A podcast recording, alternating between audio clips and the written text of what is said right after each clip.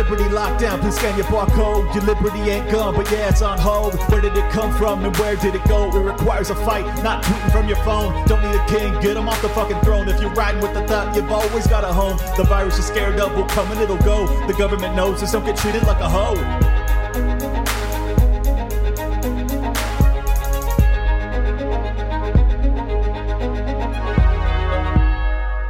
Today, I had on one of the founders of exitgroup.us, and it is a tremendous conversation. They basically are a network of intelligent entrepreneurs with kind of um, localized skill sets that allow themselves to assist each other in their entrepreneurial path.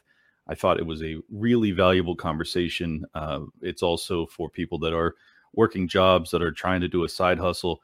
It's a very it's just a great network to be a part of. It's not very expensive, and I thought that even if you don't end up signing up, uh, just knowing that this is an option for people will be very valuable uh, because I get DMs constantly from people asking me, "How do I pursue my passion?" Because I have an idea, or maybe I don't have an idea, but I do have a passion, and I'm trying to figure out how to make that into a business proposition. Uh, it's a really valuable group of people that have helped uh, entrepreneurial spirit flourish. And I think that that's what we need because if you want to be free, financial freedom is a part of it, and employment freedom is a part of that. So you're going to enjoy this episode a lot. Uh, later on, I will also be, if you're listening to the audio version, you'll be able to hear the Mises Caucus debate, excuse me, Libertarian Party chair debate uh, it's a great conversation that you will not want to miss. But because I know not all of my listeners are interested in uh, inter party politics, I am not going to uh, force it upon you. So I will make that second. So you can skip it if you're not interested. Totally understand. No hard feelings. Uh, tonight's episode is brought to you by privacypost.io. They are a privacy by default virtual mail and business center designed for the location independent expat and international entrepreneur seeking financial freedom. Their services include virtual mail, a professional business address, privacy trust services, company formation, Portugal D7 residency, and virtual domicile in the privacy respecting and income tax free state of South Dakota. PrivacyPost.io protects you from third parties, overreaching government agencies, and complicit cloud platforms invading your private, personal, and business information. Privacy is freedom of association, expression, commerce, and mobility. And PrivacyPost.io is your partner in freedom. Go to privacypost.io for more information. If you are in a position of being an expat or considering it, or if you're just a privacy oriented person, I think it is worth checking them out. Again, go to privacypost.io for more information. Enjoy the show. Welcome everybody to Liberty Lockdown. I, this is Clint Russell, obviously, and I have on Bennett of ExitGroup.us. I have talked a lot about financial independence, and this organization is doing a lot of great work to basically give financial independence paired with employment independence, paired with opportunity independence. So, thank you so much for coming on, Bennett. Great to be here. Thanks. Uh, if you could just tell the people a little bit about what your organization does, I think this is I've had countless DMs over the past year since the uh, the mandates got rolled out uh, on how to become more independent and how to be able to put yourself in a position to be able to speak out. Which sounds like that's your your your stated mission here, uh, which I really appreciate because I need a hell of a lot more people doing what I'm doing. So uh, go ahead and give me a little rundown on it. Yeah, so basically, the, the, the, problem statement is that there are a lot of people that have things to lose that are afraid to speak out. And the, the political conversation cannot be dominated by people who do not have things to lose, who do not who are not invested in their communities, in their families, in society. And so, uh, what we do at Exit Group is it's a, it's a community of experts that can help you to find a path through entrepreneurship or trade jobs or e-commerce or homesteading or homeschooling anything that makes you harder to intimidate harder for uh, harder for people who who despise you and the things that you believe in to get their hooks into you and and and and, and cause a problem. That can be getting fired. I mean it can also just be if you've got to send your kid to a school where they're teaching them to be alienated from you and despise everything you believe in, that makes that makes your job a lot harder, and that can make it difficult for you to have those conversations, you know, with your kids. Mm-hmm. Um, and so it, it, it's essentially about building in, in the long run, the big picture, it's about building parallel institutions. But I think it starts with how do we create a core of guys who are not afraid to speak their minds because they can't be they can't be threatened with right. Your kids are going to lose their health insurance, you're going to lose your mortgage, that kind of thing. Yeah. And and the idea is to just have a, a group of people that that essentially teach skills that make them more independent or is it just a a network of job opportunities? Like, give me a little bit more on it. yeah. Well, so if, if you're familiar with the concept of like a startup incubator where you've got you've yeah, got yeah, peers yeah. and mentors that are kind of helping you workshop your idea, helping you identify marketing channels, helping you build the thing. I would say that it's like that, but it's for any problem related to this question. So, you know, it can be. Uh, so I, I, we had one guy who has has a he started an online marketing company, and he was having a really hard time with like the top of his funnel. And so we got a bunch of sales guys into the call to be like, "Have you tried this, this, and this?" And then you know he he doubled his client. He's on track to double his revenue for this year. He didn't have to go crawling back to a W two job. He was able to do that because oh, of this, this group. Yeah. So like he already had the the startup. He just had this problem that he needed solved. Um, we had another guy who was being fired over a vax mandate, and we sort of gave him the encouragement and the walkthrough and the and the and the the business side support to give him the confidence to start his own web development company. Right. So like, you know, it, it, it's and, and now he's making like 130 percent of what he was making before. So Beautiful. like, yeah, it, it, it it's it's both a community oriented toward a vision, but it's also this really practical like nuts and bolts. Like, let's get out, let's let's build something together. Yeah, well, that's it's a freedom incubator. Uh, I, yeah, I love it, man. call it that. this is this is exactly what I've been talking about. I mean, I I did it myself. I I went from uh, running a mortgage company to, you know, screaming into a microphone, and and this became my full time job. So it's uh, I was already financially free though, so I had I had a leg up in the sense that I had I had stockpiled enough assets and and had passive income and all sorts of things plus I was an entrepreneur and I worked for myself anyway, so I was kind of uncancelable from Jump Street. But I uh, I became more uncancelable because now my my employment is you know mobile. I can do it anywhere, right. and and it's I mean, but I, I am still you know can, cancelable in the sense that Apple Podcasts or Spotify, as we've seen with the uh, Joe Rogan Experience, they can they can come down on you and eliminate you know some giant portion of your audience in an instant uh, right. I guess obviously that's that's a longer term problem that we'll all have to deal with, and I think that we're seeing kind of the front lines of it with uh, Joe Rogan and Spotify kind of standing up for him, and I hope that we see more of that as people realize there's just so much market demand for for truth telling, and yeah. whether whether or not you're you're you're actually correct is kind of irrelevant. It's like, are you trying to be honest?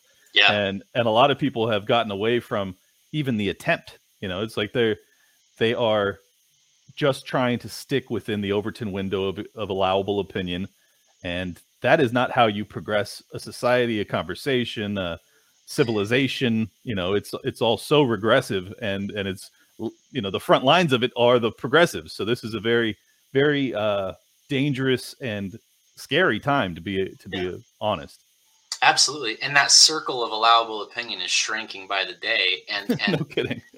And the the institutions that that like decide, you know, who's allowed to say what. It, it is so hard to stay in their good graces and they and they themselves are so creatively bankrupt i mean you look at what's happening with netflix you look at every movie that's come out in the last like four years it's like nobody's watching them nobody cares there's no and so i, I i've actually noticed this phenomenon like I don't know if you saw uh, Cobra Kai. Oh yeah. Um, so like the first season, they're really flirting with like some really interesting ideas mm-hmm. and like some some cool concepts, and they always have to dial it back to like, oh no no, the hippie karate thing is the way to go, and like I'm, that's a little bit of a tangent, but like you'll see that phenomenon as the more that you look for it, like they're they're trying to like flirt with this these ideas just enough to get a little bit of creative juice, just enough to make a little bit of money, and then drag it back. Right. And it's it's a sign of where all the energy is, where all of the the vitality in the culture is. Yeah, no, it, it is sad. I mean, everything's everything's a reboot, a remake, a sequel, a prequel. It's it's and it's because they know that's safe, you know. It, and it's yeah. not just safe business wise in the sense that like you know you have a a built-in audience that is going to be interested in the remake, but it's also just being safe because they know that those those lines of topic, the discussion, storytelling, have been they're tried and true, and right. and it's it's you know it's you're not going to get canceled most likely as long as you cast as long as you ca- cast a, a, uh, a really diverse you know all female cast of the reboot but but but the problem the problem is is that you know the audience for the most part is sick of it you know and i yeah. i know that there's still half this country maybe half the world that is is fine being spoon fed whatever they want this is kind of the the blue pilled red pilled dichotomy or or fissure or split within civilization that we've witnessed where you have you have a lot of people that just they're comfortable not waking up man. Uh, like I, I never thought that i'd i'd feel as uh, speaking of a shit reboot the uh, the matrix uh, yeah. reboot was was absolutely horrific. But but that's that story the original story is so profound in hindsight because you just you really realize that there are so many people that are are disinterested in being woken up you know like they would it's more comfortable. It's and i and i understand it in a way because as someone who has taken maybe one too many red pills it is uh it's a lonely experience. But uh, the the cool thing is that is that if you do it for a long enough time and you, if you do it vocally you discover a community of people that yes. that are that are with you once again. So you go from being alone back to being in a community again and and i just i think that your your organization gives people the opportunity to to make that interim gap where you feel totally isolated and alone uh much shorter. Yeah that's a huge piece of it is we, we had one guy who who was uh, afraid of being doxxed and we, we got so the way that we handle it is we do a hot seat. If somebody's having a real significant problem that would benefit from like the whole group brain trust yeah. we take 45 minutes to an hour uh, on that weekly call and we dig into their problem and what's going on with them. This I guy was it. afraid of being doxxed. And uh, I was, was doxxed last month. oh, yeah. he was in this very high visibility position where it would have been a real problem if he'd been doxxed. Uh, for his family, like, you know, probably would have made the news, probably would have been a big deal. Yeah. And um, he was in this social world professionally in terms of his education in terms of everything where he couldn't be himself with anybody. And if he told anybody about this problem that he was facing this stress and this fear that he was having um, i mean they would have reported him like that. Mm-hmm. and um, and so to get into a room with 20 or 30 guys all of whom are saying like let me get you a referral. You can talk to this guy here's you know it, like the creativity the level of of insight that these guys provide to these problems is just unreal. Uh, and, i would imagine um, yeah. Yeah because because they're all they're all it, it you don't have to be like a weird like fringe guy to be really frustrated with this situation. These are these are successful professional smart guys and they're in all kinds of fields. We, you know, we, we have guys that do reputation management. We have guys that are in law enforcement. We have guys that are accountants and, and software developers and the whole gamut. And so there's, at this point, there's 130 guys. And at this point, there's not a lot of questions that come up in the group where we don't have at least one person who's got a line on the answer. Yep. Um, so yeah in terms of just like it's division of uh, of advisory label or uh, division of advisory labor you know like you, yeah. are gonna have someone that can answer the question right right it, it, yeah you, you, it's i feel like a lot of these a lot of these groups sometimes get get focused on like one person or one vision or like one thing that, that they're trying to execute and what right. i like about this is it's a bunch of guys doing a bunch of things and and there's this alchemy between them of they have so much to learn from each other and but they're at the same time they're all oriented around the big picture goal which is freedom mm-hmm. beautiful well that's I, my my longest running sponsor has been the daily job hunt which is uh, crash.co forward slash daily for the listeners out there which is a a email newsletter that that you get sent every morning that gives you better tips on how to become a better job applicant essentially mm. uh, but it also it it goes into you know seeking freedom and how to uh, you know build the proper resume how to do video applications so like this is another layer of what you guys are about you know he's he's trying to help people um, get out of job positions that are kind of suffocating them yeah. and and to find a you know either their passion or just a, a more freedom oriented path it's a really beautiful thing. Isaac Morehouse is is the founder, and he's been on Tucker Carlson multiple times. He's a great guy, just brilliant, and I think he would be a tremendous uh, addition to your network if he's not already in it. He might be in it. Oh, I'd love um, to. I'd love to talk to him. Absolutely. And yeah. because yeah, it's uh, so I, I told this one guy because we are talking about like like it being this real like ideological trip, and and what I said to him was like, if you asked me to explain why I want to get these guys out of these corporate jobs, politics wouldn't come up until like hour three of that conversation. Like it, they're just such soul sucking, miserable situations. like just, like forget about forget about getting canceled. Like they just suck. And yep. so there's this huge angle of just like you should like almost anybody, almost anybody should just be trying to get out. I, I, mean?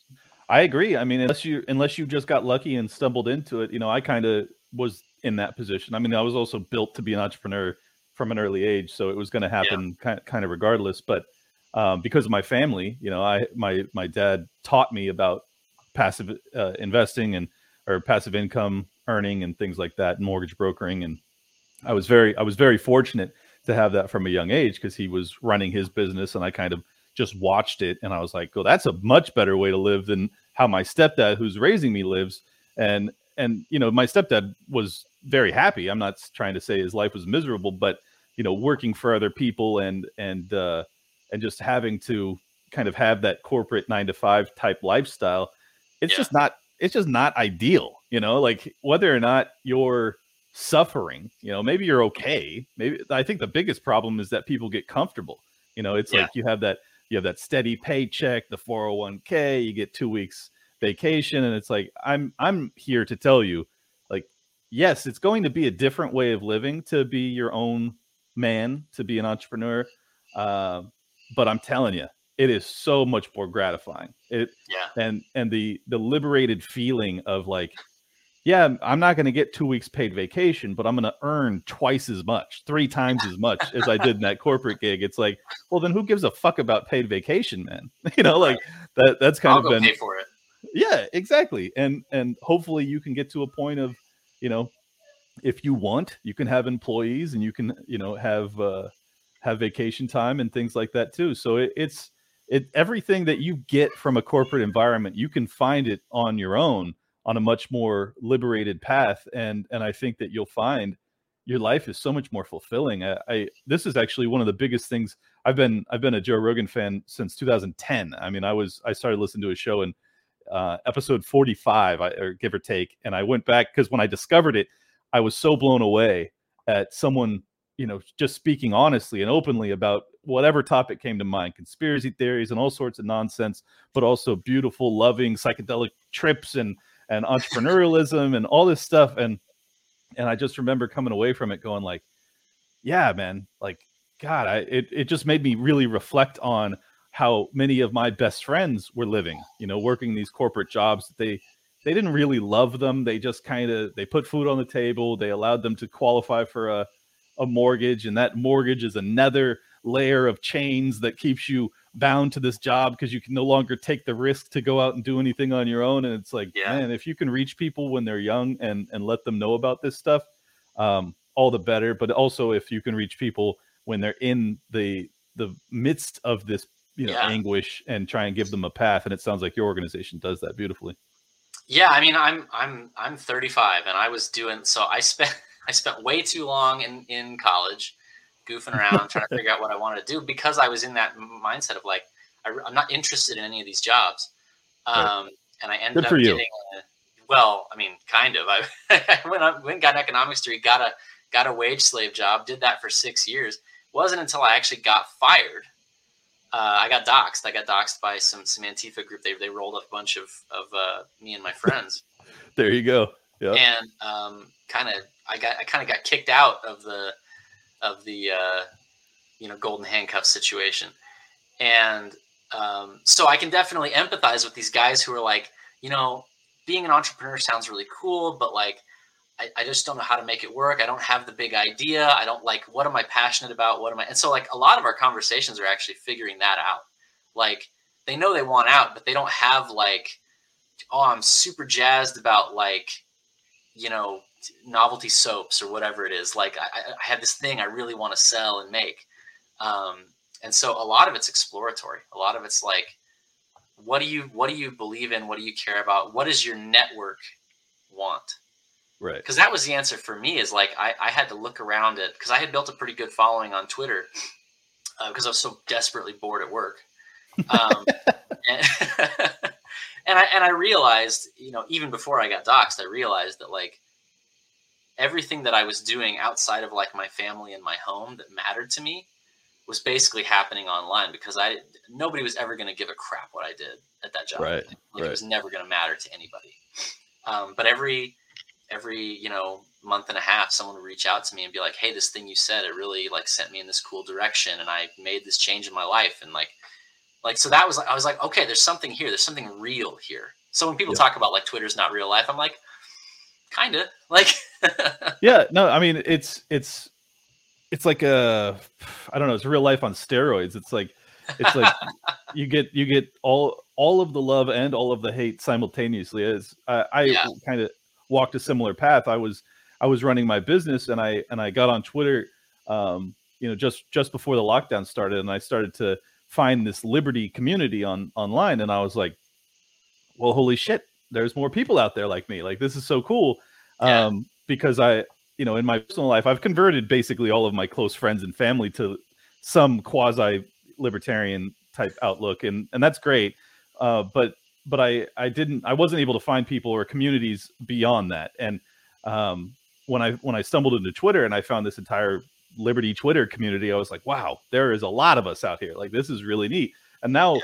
Uh, so I start I start Liberty Lockdown after the lockdowns happened because I was like, all right, someone needs to speak out against this really really forcefully and passionately because I'm not seeing it from the Libertarian Party. I'm not seeing it from a lot of people that I would have expected it from.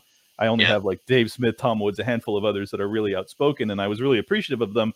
But I was like, I was one of the entrepreneurs that was basically had their business closed because of the lockdowns, and and I felt like the world needed to hear from us. You know, like they needed to hear the the anguish, the the misery, the fury, the fire, like all of it. Like they needed to just feel it, and and that's that's what I sought to do. And now I have over thirty one thousand, or I'm about to hit thirty one thousand uh, followers on Twitter. It's just it's just wild, uh, and that was yeah.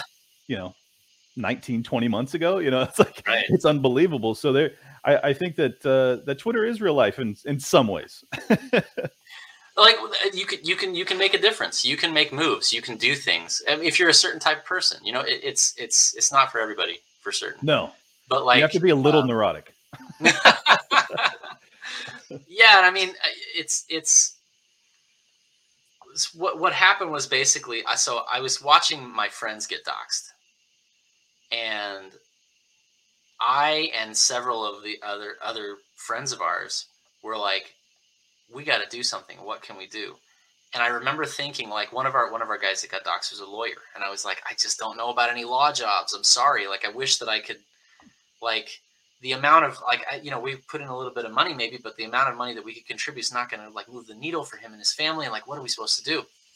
And what i realized was that i already had several guys that were like second and third order connections right. to all sorts of jobs. And so when it when it when i realized it was going to happen to me i was like well i know i've got like a half a dozen guys that i could lean on to, to try to find something for myself. Or I can take this network and I can say, let's get together and let's make something permanent. Let's let's let's make something that instead of exploiting this ne- network one time, let's make something that can be reused and reused and reused and and and set a bunch of people free. Get a bunch of people to where they don't have to be afraid. Because like I was in this position where I, I just happened to have more like financial runway than I'd ever had in my life before, just kind of mm-hmm. sitting in my lap. And so it felt like there was an element of providence to it. Like, like, you know, this is something that needs to happen right now. And, um, and so, so to, to be able to, to take that and my goal right now is I want to move the needle for a guy once a month where like he's in a better job. He's not having to go back to some other job. He's like something where I would feel comfortable being like, hey can you can you tell your story? Mm-hmm. you know as a, as a testimonial or whatever. And and so far we're hitting that marker. Like it's it's on this regular steady basis we're moving the needle for these guys. It's really really cool to watch.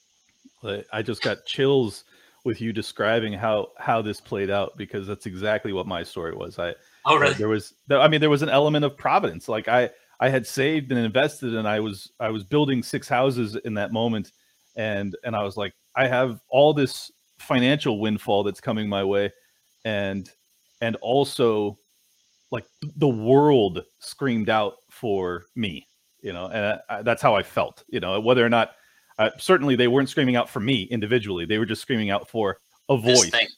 Yeah, like someone someone who could um, speak to this market need that wasn't being filled, and and and I was like, well, this is this is this is what I'm here for. Uh, I know that sounds completely narcissistic and crazy, but I was just like, no, I am following what I'm supposed to be doing right now. And it seems as if you found the same thing. So kudos yeah. to you for for hearing it and responding accordingly and you know changing people's lives for the better. It's a really beautiful thing you've done. Thanks a lot. Yeah, it's it's it's it's incredible to go from a job that like you you like you actively feel is making the world worse. yes, right to to something that that has meaning. And like I, I grew up feeling very like not hardworking not ambitious not motivated. Mm-hmm. and so and, and well and and i realized that there were times in my life where i was dedicated to something i really believed in. So i went on a two-year mission and that was a time when i was you know working 14 16 hour days with no problem. And then i would go back and go to class or go to go to work and be like why is it so hard um, and I just realized that I'm the type of guy that I've got to believe in it. I, I, I have to. It's got to be in my bones, or else I'm not going to be able to. Same. And so, and so, what's cool about that is there's a lot of guys who are in this position where they like they're clearly talented, they're clearly bright, but because they're not like Lambros, they're like not trying to like they're not, not trying to go to Dubai, they're not trying to get the private jet. right, right, right. And like they know entrepreneurship is a ton of work, so they're like do I want to put in the work for this thing? Like what what's the what's the payoff for me? Why do I care about this? And uh, just recently we had a guy who he's got this Jungian archetype thing. He loves he loves Jung, and um, he's always probably a Jordan Peterson fan. Huh? He's probably a Jordan Peterson fan. Oh yeah, huge, huge. Yeah, but he's yeah. got his own like he's got his own system that he's developed. He's a very very bright guy and he's always struggled with the ambition component of it because he's like i don't really know if i want all this money. And so part of his hot seat call was like let's talk about why you are so obsessive about this. What animates you about this that you can spend 12 hours a day just digging and digging and digging and thinking about this? And we were able to arrive at like you know here's your purpose. Here's why you need to be doing this and here's why people will pay for it. And now he's running a consulting business and, and making money there. And like you know so so i guess a lot of, i feel like a lot of these entrepreneurship groups are very much like built around a certain type of dude. Mm-hmm. um, and god bless them like that's awesome for them. But like there's this whole other type of person that that doesn't resonate with. And i feel like this thing that we've built can reach those guys and help them to get independent. Well that's that's amazing because you're you're absolutely right. I mean a lot of there's a lot of young young guys out there that they're not they're not really motivated by financial windfall like you said like yeah. they're not trying to get a g5 or or whatever it's like they just but they do want to have purpose you know they want to yeah. feel a sense of fulfillment with whatever they're doing and providing to the world and and I think I'm I'm more along those lines. Like I, I was certainly motivated by wealth accumulation, but I I didn't want it for some sort of like just balling lifestyle. Like I was I was more interested in just being financially free so that that I could pursue things I'm more passionate about and and know, getting it out of the way. Yeah, exactly. It was like it was just about financial freedom. It wasn't about financial, you know, I wasn't trying to be Elon Musk or or trying to have all the money in the world. And and right. the the ironic part about that is that oftentimes when you are that type of person, uh, you end up with a ton of wealth because because you end up pursuing something that you're very passionate about. And if you're passionate about something, you will work harder than someone who was just interested in the financial uh, benefits of it. Because like I I wake up every single day now, and I dive into Twitter and I dive into reading and I dive into uh, interviews and I do all of it effortlessly. Like it is yeah. because I'm doing what I'm what I feel like I'm meant to be doing and I, and I just I wish that for my audience. You know, I, I wish that for anybody that wants it. That if you if you feel as if you can't sustain yourself while also sustaining your heart and your soul, um, I think you're wrong. You know, I think you have an opportunity to do that, and and if you're that type of person, this is a great organization. So, uh, anyways, could, any thoughts there? Uh, yeah, I mean, it's it's you, have to, it has to be about vision and I, I, think i think part of the whole elon musk thing is they really they, there's a, there's a very common perception of like when they think entrepreneurship they think like a startup that's going to go chase vc money. Right. So like they're thinking like it's got to be some tech idea it's got to be so one of the things that we're working on is a um, how to turn a thousand dollars into a million dollars with a landscaping business. I've got a buddy who who has been very successful landscaping. He knows a lot of people that are successful in landscaping and like you know that's not something that people think of as like this huge like there's tons of growth potential there but like he had a buddy that that took that him and him and two brothers i think it was or, or one brother two brothers took the took their landscaping business built it into thing that they built it into something where they were hiring people mm-hmm. in like four years and then it was just fire and forget passive income basically i mean it was management right. job but it was not you know you, you don't have to think of it as something where you're like going to be, you know, having to go on pills for your back pain when you're 40. Like you can, right. you can, you know what I'm saying? Like there's, there's a future there. Um, Absolutely. Um, if you're, and, if you're the right person. And, and with, with manual labor in particular, there is so little, um, interest from the younger demographic in doing any sort of manual labor. So if you're like, if you want to start a, a plumbing franchise, an electrician franchise, uh, not necessarily franchise, but but uh, a business where you have employees or you can create yeah. a franchise model either way i mean these are types of uh, you know trade jobs i think a huge opportunity is in the trucking field like if you yes. if you were willing to to do that and not mandate your employees to not have bodily autonomy you could get thousands of great truckers that would sign on it would require a lot of capital to to have trucking fleet obviously but i mean yeah. there is just opportunity abounding because of this um, fascistic, you know, collaboration well, between big business a, and government. There was such a. I'm trying to look for a different word other than psyop, but I don't know how else to say it. A psyop when I was a yeah. kid, that like college was it. College right, was what you right. had to do, and uh, if you didn't, you were stupid or low class. We we actually so I was in a, a ninth grade class where I was told explicitly we don't do shop class at this school because everybody's going to college. And like, even if that's the case, even if you're going to college, like it's good to know how to do things with your hands. Like that's ridiculous. That's such an absurd. And it's because I think, I think it's because people who are hyper specialized and are this hyper optimized component of this big system are more dependent on that system. I was just going to say, by their very nature, they they can't be independent. Right, right. And so and so, the more you become a complete human being, the more you. And that's why I do like. We've got. It's not just about like, do you want to start a business? It's about, do you want to raise animals? Do you want to learn how to fix up your house? We've got like there's and there's kind of like a lot of overlap where some of these guys are trying to go like be a general contractor, be an electrician. Some of these guys are wanting to like fix and flip houses So like Sure. you've got to know a little bit about real estate. You've got to know some DIY because if you pay somebody to do all that work, then you're gonna You ain't gonna take make a profit. Right, exactly.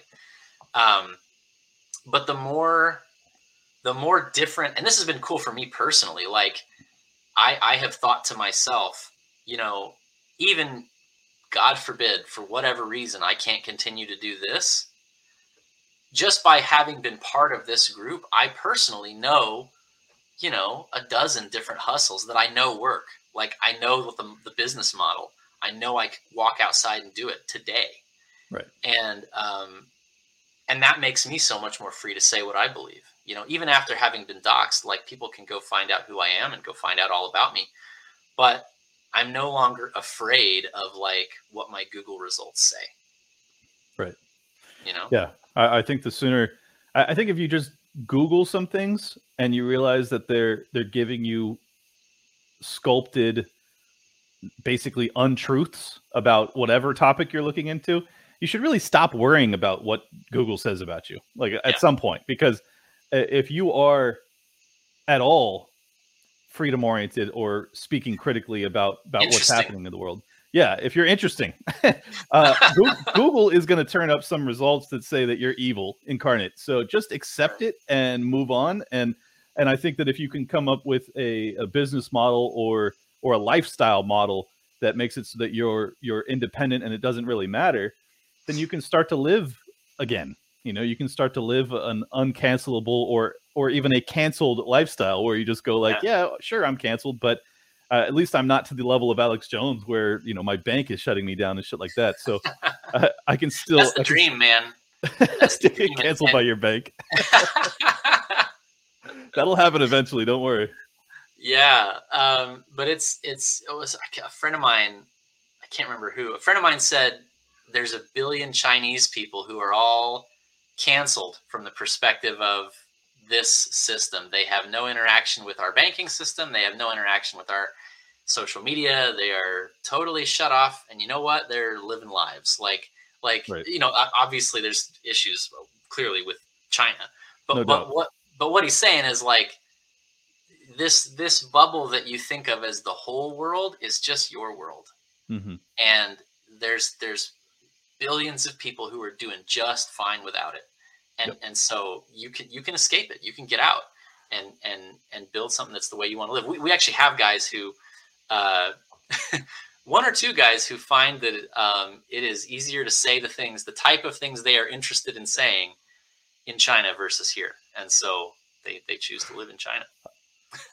Yeah doesn't doesn't surprise me honestly. I mean th- this is this is why i have such a hard time with people that are are kind of beating beating the war drums against china. It's like like yeah i mean china is definitely not good i mean there's a lot of Yeah. a lot of negatives but i just feel like if you if you live in america you have your own problems like I, I really wouldn't be worrying about china too terribly much when you're dealing with a government that's so tyrannical in your day-to-day life like what Yeah. are we even talking about here um and, and we're then sort of meeting the- in the middle Oh yeah, yeah, I, exactly. Yeah, like they have they have certain freedoms that we don't have, and we have certain freedoms they don't have, and it's like, well, neither of us are free. So how about Yeah. we work on getting free in our day to day life? And and I think that that's that's kind of what um, there's been this post libertarian movement within the the libertarian space that that kind of believes that you know like get out of get out of the political system and just work on financial independence and uh, I don't know int- intellectual freedom almost and yeah and I agree with it. I mean, that this is it's been weird because they've been kind of antagonistic towards me, but um, you know, I I live their lifestyle that they're espousing. You know, that's what I Yeah. do. I, I I sought financial freedom, and now I speak out aggressively about whatever I want because I'm free, and and these are it's a powerful way to live. You know, and and Yeah. it's compelling, and it's it's uh it creates kind of a gravity well where people are like they're interested in hearing what you have to say because you get to do things that other people can't. Like I the fact that I'm even able to speak ad lib with random guests multiple times a week and just top of my head say whatever comes to mind and it's I'm always telling the truth is like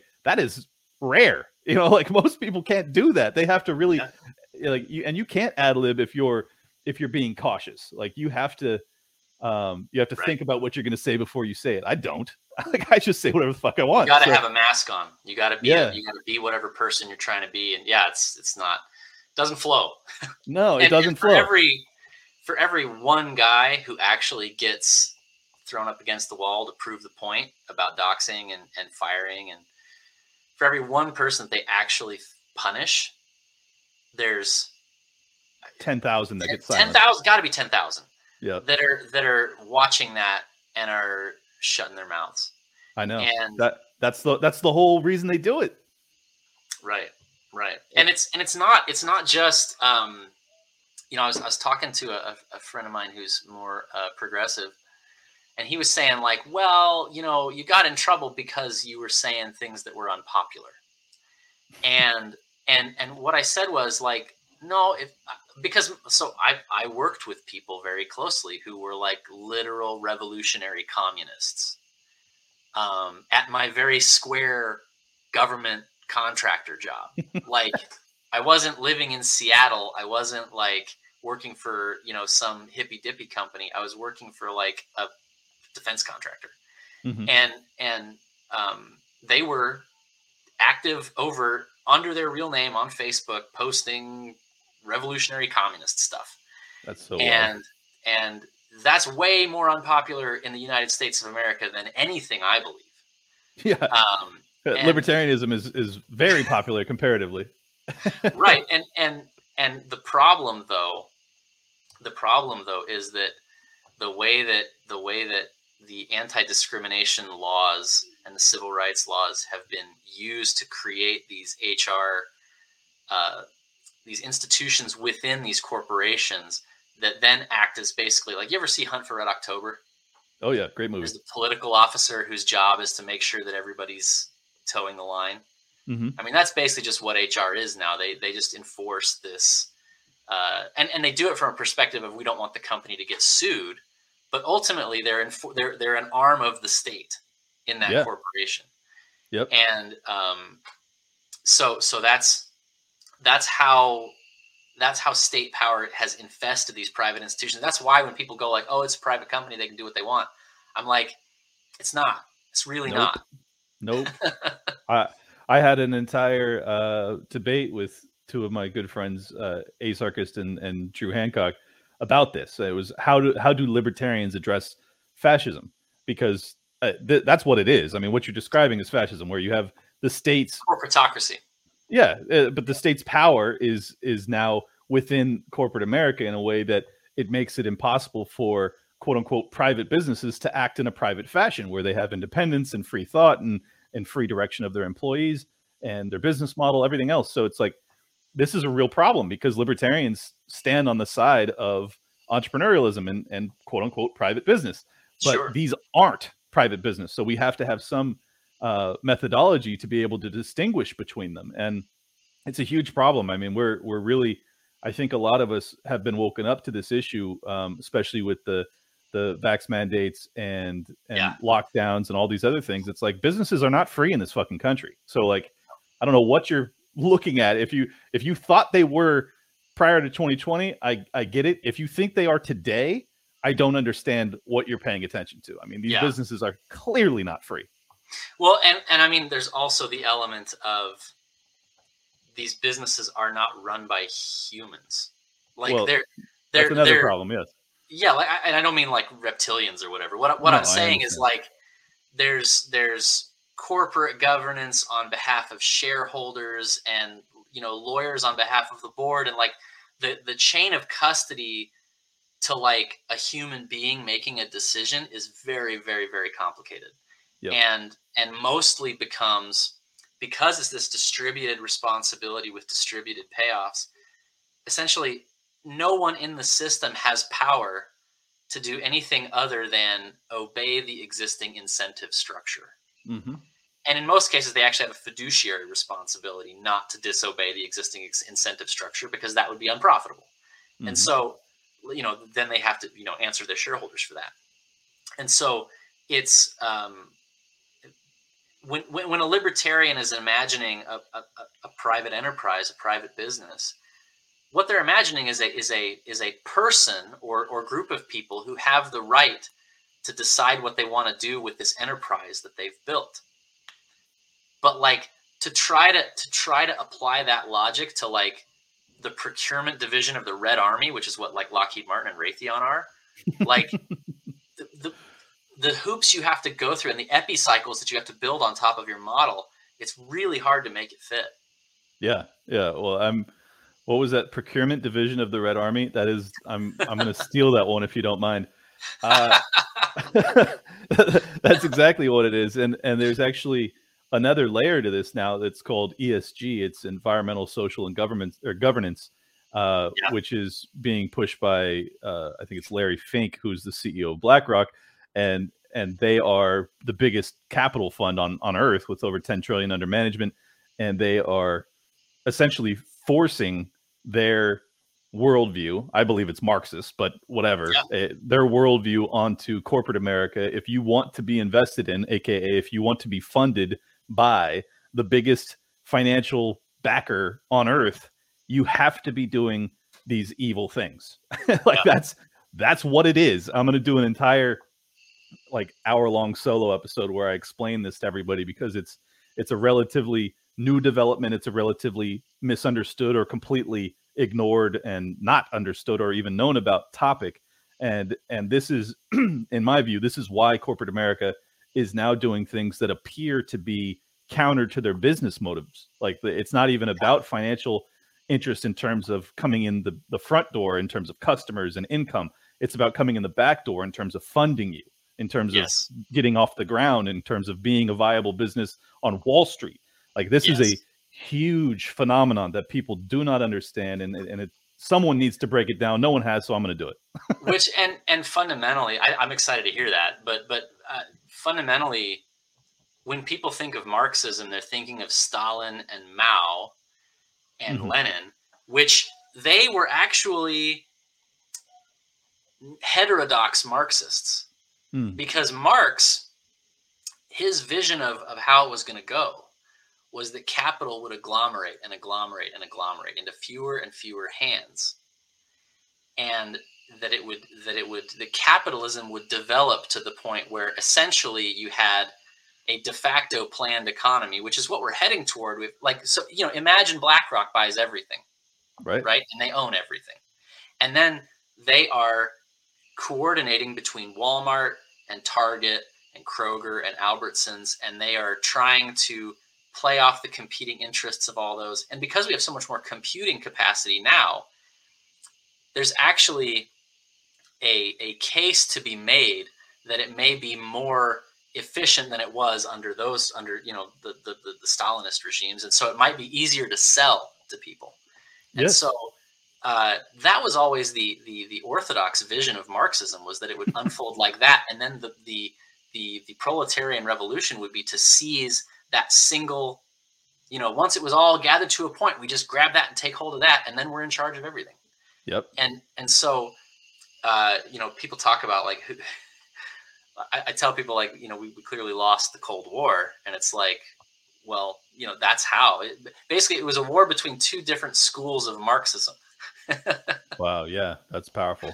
No, I think you're exactly right, and and I think that's that's what we're witnessing, and that's why you have you know critical race theory and all these other topics that I find to be completely anathema. Like they're not they're not principally American at all. No. Um, where you start to in the name of progressivism, you start to label people by their skin color, and and there's now oppressors that are from birth. It's like it's everything that Martin Luther King Jr. advocated against, but it's now flipped inverse, and it's like now it's the white people who are supposed to be the slaves essentially, and and I think that that's that's what we're up against and and it's not even that because i'm a straight white male that i'm bothered by this it's because i don't believe that's how the world should function i believe it's right. fucking evil no matter who you put on the lowest level of the the at birth hierarchy. I'm a merit, meritocracy guy. Like I believe that you should you should be able to work and rise based off of your own ability, and your skin color should have nothing to do with it. And it just it's devastating that they've now convinced a huge percentage of young white people that they are fucking evil. And it's like this is this is a problem. This is not healthy, and this is this is the kind of um, you know divide and conquer tax- tactics that that Marxism Marxism is known for, and this is why I, I reference it when I talk about BlackRock and what they're doing when they want to have the Green New Deal and implementing these plans on a really on a global scale. Like you're not exaggerating when you say like, well, what if BlackRock owns everything? Like this is kind of the fucking idea. Like that's what they're they're targeting is capital accumulation or capital management that's so enormous that they can then dictate um, some really scary policies. And Right. and I like if we don't if the people don't wake up, like I'm a, I'm almost on the the flip side of this where I'm like I'm arguing on, on behalf of the proletariat. I'm like, rise up, rise up, you the underclass. Like we need to well, and you're seeing happening. that. I mean, you're seeing that happen with this con- convoy thing. I mean, it's clearly That's a workers class, like, revolt. it's, a- it's exactly, exactly. And so and so the the the sides have flipped in this really. I mean, it's funny. It's funny on both sides, but it's it's it's crazy to watch. It is, man. I, I mean, this. I never thought that I would be uh, like one of the mo- most outspoken advocates for the blue collar class, given that I I was a you know white collar CEO type, but now uh, because of the position I'm in, I'm able to to advocate on their behalf, and I'm grateful to have that opportunity because they need people that will defend them because the fucking media won't. Like, no, Yeah, that, that they'll just label them as as racists and radicals and all this other bullshit when the truth is they're people that have been locked in their houses and had their kids masked for two years and their kids are now suicidal and on antidepressants and they're and they're Yeah. depressed and and they're anxious and the economy's teetering and inflation is rampant and all of this is a product of the government and it's like the, Yeah. and they're they're trying to let people know this is not how they want to live and it's not acceptable and instead of hearing their call instead of Trudeau meeting with these people who are good, hardworking people that literally worked through a pandemic to continue to keep food on the table. He laughs them off, dismisses them, and then slanders them. I mean, this is Yeah. and then runs uh, away. yeah, and then pretends he pretend he has COVID and goes and hides. It's like Yeah. fuck these people, man. Sorry, I, I get Yeah, pissed it's- sometimes. it's uh i mean what what's what's crazy about this to watch is is the media treatment of it like there was that whole like uh it's it's non-violent but it's still dangerous and like and it's like whoa like it's Yeah. the exact opposite of like people getting like their brains splattered all over the pavement uh you know last summer right. and but it's mostly peaceful. And and there was this uh, uh, somebody was comparing it to the Arab Spring because like I don't know if you know this, three people in Italy, Australia, I think two people in Australia and one in Italy have set, and then a guy in DC have set themselves on fire over these Self-immolated, I mandates know. in the public. I, I and I retweeted uh, the video from Italy just yesterday, and it got deleted. But um, yeah, I'm I'm well aware. Well, and and you compare that to like you read the write-ups uh, from the media on these guys, and it's like he did a bizarre rant and then burned himself like he's just a crazy person, like he's just Exactly. nuts. But then you look at the Arab Spring and that guy who lit himself on fire in Tunisia, and he's got like ten thousand words in the Washington Post about how much he loves his grandma and how like all you know all this all like humanizing human interest stuff, and then like uh, a 10 year retrospective in Al Jazeera about like his legacy and the, the beautiful things that he did. And like, it's like, well, I, you know, it's lame to be like, how unfair is the media, but like, it's worth pointing out. It's worth talking about.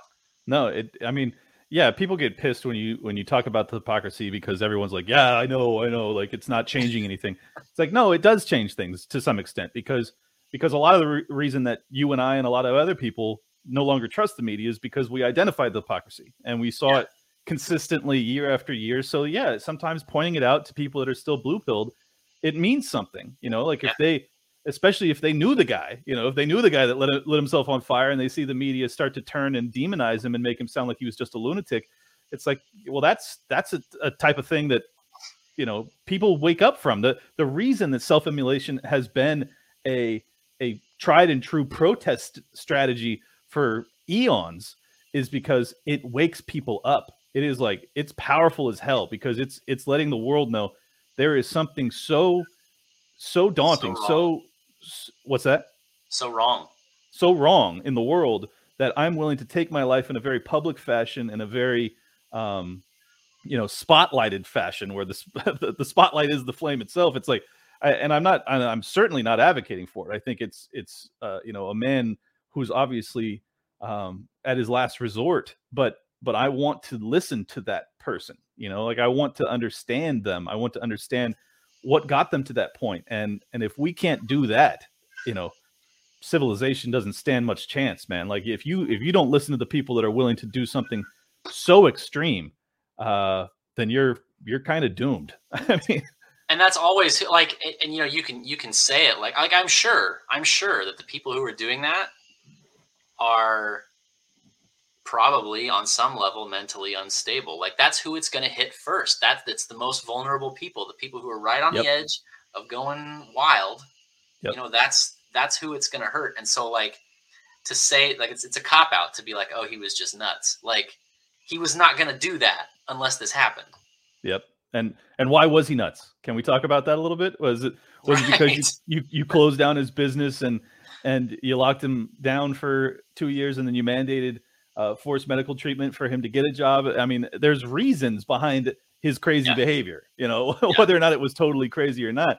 And and if you see multiple people doing it across the planet, you have to start to go and and oh also what's the one tie that binds across the planet? Oh, lockdowns. Lockdowns happen all across the planet. These stupid mandates happen all across the planet. Like if you're not paying attention to it, that's you know, that's your yeah. mistake. And I mean, I, I think that I think that the problem there is that if you if you rely on the people who are if you rely on the people who have nothing to lose then it's just sort of you're watching the boulder roll towards you and you're just waiting for it to crush everybody in front of you before you try to do something. Like you know i'm saying? Like it's it's mm-hmm. you're you're trying to be the faster than the last deer not faster than the lion. You know what i mean? Yes yes. And and so and so part of what I'm trying to do with this group is build a group of guys who are proactively taking action to separate themselves from these things that make them vulnerable so that we can be involved in the conversation as opposed to leaving it to the people who are at their wits end and have nowhere else to go and nothing else to do because yep. we can be more effective i think and we can we can we can accomplish a lot of good and uh, and and so it, it's got to be something that we do on purpose and not something that we have forced on us. Yep, I I am your people, man. I, that's exactly what I did. I, I got myself in a position of financial freedom, and then I I saw an opportunity to speak on the behalf of people that couldn't speak for themselves, and and I didn't really at the time uh, like I started the show just wanting to vent. You know, I was doing it for myself, to be honest. Um, but over time, I realized that my audience was a bunch of you know thousands of young people that were and and, and older for that for, for that matter um, that were not capable of of speaking out and and acting in a way to to stop to slow to fight to do anything to to course correct what was happening. And and there's always this there's always this impulse of like you want to like people want to say like oh just be brave. Just say. Just just you know if we all band together and we all speak out then they can't fire all of us yeah. And it's like if we all do it, it ends. Yeah. That's delusional. You right. have to create you have to create the conditions under which a person can do that. And mm-hmm. that's that's what I'm about, man. That's what I want to yep. do. Well, that's that's a great way to recap it and end it. Uh, go ahead and tell people where they can follow and and sign up. I wouldn't I wouldn't be surprised if you double your uh, your follower base after this, but we'll see. Well, so it's exitgroup.us. You can register there. Um, we have uh, Twitter account, exit underscore org. Exitgroup.substack.com is our newsletter. Um, the newsletter's free. Uh, and then and then um, pod exitgroup.podbean.com for the podcast. We interview, so we do interviews that are like this, where it's more abstract and it's more conceptual. I also interview, like I interviewed a lady who farms shrimp and was like, "How do you do that business? How do you run this? What does it cost? How do you get started?" Um, and we actually have a couple guys in the group who are like, in that planning investment phase of like maybe we could really do this. So cool. um, it's a fun podcast. I have a lot of fun with it. Love it. Well, thank you so much for coming on, Bennett. I think uh, I think people are gonna. I mean, this is this is exactly what I'm not even exaggerating. Hundreds of people have DM'd me asking for something like this. So if, if come you don't on over, ton of signups, I'm gonna be I'm gonna be disappointed in these people. you better stop DMing me after this you now have your group that can that can help um, and you can contribute to as well. So thank you again. Thanks a lot. I want to thank Bennett of exitgroup.us for coming on. I think that conversation had value for anybody in any position, even if you're not interested in becoming an entrepreneur. I think that uh, you found some value there, and uh, I think if you get sick of working for the man, quote unquote, this will be a good op- option that's out there for you. That now instead of going, where do I begin? Well, you now have your answer. Exitgroup.us. I also want to thank people for leaving five star reviews. We got FSU Criminal, Criminal. I get it. I see you, Seminole. Uh, says good pod, trust fund Wigger host, and I still like it. You know it must be good. Well, for the record, I do not have a trust fund, uh, but it's hilarious. So I appreciate the five star review. And uh, if anybody else wants to leave five star reviews on Apple Podcasts, I read them off periodically on the podcast. And this is the first time I've done it on video because I wanted people to know that I show support to the people that support me. That's, you know, quid pro quo and whatnot. Uh, so if you leave a five star review on Apple Podcasts, I will read it on air. I usually just do it on the audio version, but we are up to 340 five star reviews on Apple Podcasts, which is incredible. And I couldn't be here without you. So tonight, speaking of not being able to be here without you, just to help propel the show, I have libertylockdown.locals.com where you can become a supporting member of the show. Tonight, there will be an episode from our anonymous military scientist. He was on about a month ago. And this time he broke down with charts uh, why the assessment from Fauci et, et al. was uh, was wrong from Jump Street. And I think it's a really compelling discussion. Unfortunately, it is too hot for YouTube, and it's also uh, kind of a necessary video medium. So I'm not going to put it on the podcast, but I will have it on libertylockdown.locals.com if you want to go check it out there. I'm not going to make it uh, behind a paywall. I want everyone to be able to watch it since I'm not able to put the audio version up. Uh, but I think that you will find some value there too. So, next on the audio version, we have the libertarian chair debate and uh, between Tony and Angela, and I think you guys will really enjoy that. If you are interested in inner party politics and the Libertarian Party, if you're not, just skip it. No hard feelings. I love you anyways. Thank you for tuning in as always and continue to leave those five star reviews and check out libertylockdown.locals.com if you want to become a supporting member of my work. As I've said, all of the money from it goes in towards marketing the show and trying to grow the audience so that we can get this message to more people. That's what I'm about. And I think that you guys are too. As promised, coming up next will be the chair debate for the Libertarian Party. I think one of these two people will be the chair of the Libertarian Party moving forward. Big opportunity, and uh, I felt really grateful that they felt that my show would be a good platform for them to have this conversation. I am not a good moderator. That's what I learned. I have way too many opinions to moderate something that I know a lot about. so forgive me for talking too much during this.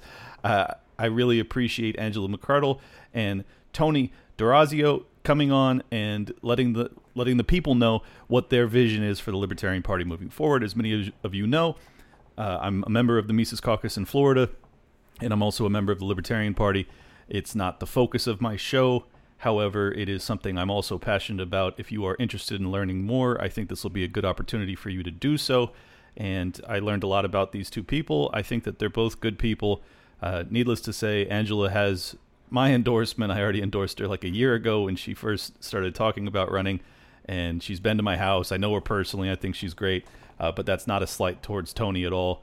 Uh, I appreciated him coming into enemy territory to have this conversation as I declare my biases early on. I am all in for the Mises Caucus, and Angela is my gal. So that's what it is. I hope you'll enjoy it. And as I've said, if you aren't interested in learning more about the Libertarian Party, I don't blame you. Politics sucks. so go ahead and skip the second half of this episode if you don't want to learn about the Libertarian Party and the people that will be running it. But if you are interested in having a viable third party, this is your opportunity to know kind of what the, the game plan is and what we're working towards. Anyways, enjoy. Welcome, everybody, to a special live stream edition of Liberty Lockdown. Today, we have on the two top candidates for the chair of the Libertarian Party moving forward, Angela McArdle and Tony Dor- D'Orazio. Excuse me. Uh, welcome aboard, guys. Thanks for having me. Yeah, thanks, Clint. This is great. Absolutely. Uh, I'm just throw all my cards on the table. I am very familiar with Angela. I've had her at my house. I'm a, a big fan of hers. So uh, I'm going to do my best not to be biased, but I wanted to be upfront about my bias because it's, I think that in any debate, it would be unfair not to be uh, forward about that. So, uh, but I'm going to approach this with an open mind, and I hope the audience will as well. Uh, so we're going to start with just opening statements, five minutes. If you guys could tell us a little bit about yourselves and your history and what you envision for the future of the Libertarian Party, and then we kind of break it down from there. I'll go ahead and let Tony go first since he's in enemy territory. enemy territory. I just want to know what you what you served for dinner um, when you had Angela over. That's what I want to know. That's really the just, most important part to me. Just drinks. Just drinks. Just drinks. Hey, that's good too. Um, hi, for those of you who don't know me, I'm uh, Tony D'Orazio. I um, am the former chair of the Libertarian Party of New York and the current first vice chair, uh, also the current comms director for, for New York. Uh, I'm running for uh, LNC chair. I want to put libertarian principles in front of the party. I think we've, a lot of us have forgotten um, what the platform looks like and that we have a good one. And we need to start um, focusing on that. Uh, bringing the party back together. I think we, I think one thing that most of the party can agree about is that we have a deep divide in the party that is really hurting us on a national level. It's become a distraction, and we need to fix that and fix it now. We need to focus on supporting candidates and winning elections. Um, we are a political party. Yes, we're a little bit of a different political party than the uh, duopoly, the Democrats and Republicans, but we are a political party nonetheless. Our first job is to support candidates and win elections. Um, a lot of that work's done on the state and local level, but the national party can assist with those things. Um, we need to grow the membership. Um, we are the third largest party in the country, but we are the third largest party by a very large margin. Um, one, two, and then somewhere back about 12 miles behind us, we're, we're, we're just a lot smaller. Um, we need to get bigger, and we get bigger by leaning on our platform, leaning on our messaging, and actually winning some of these elections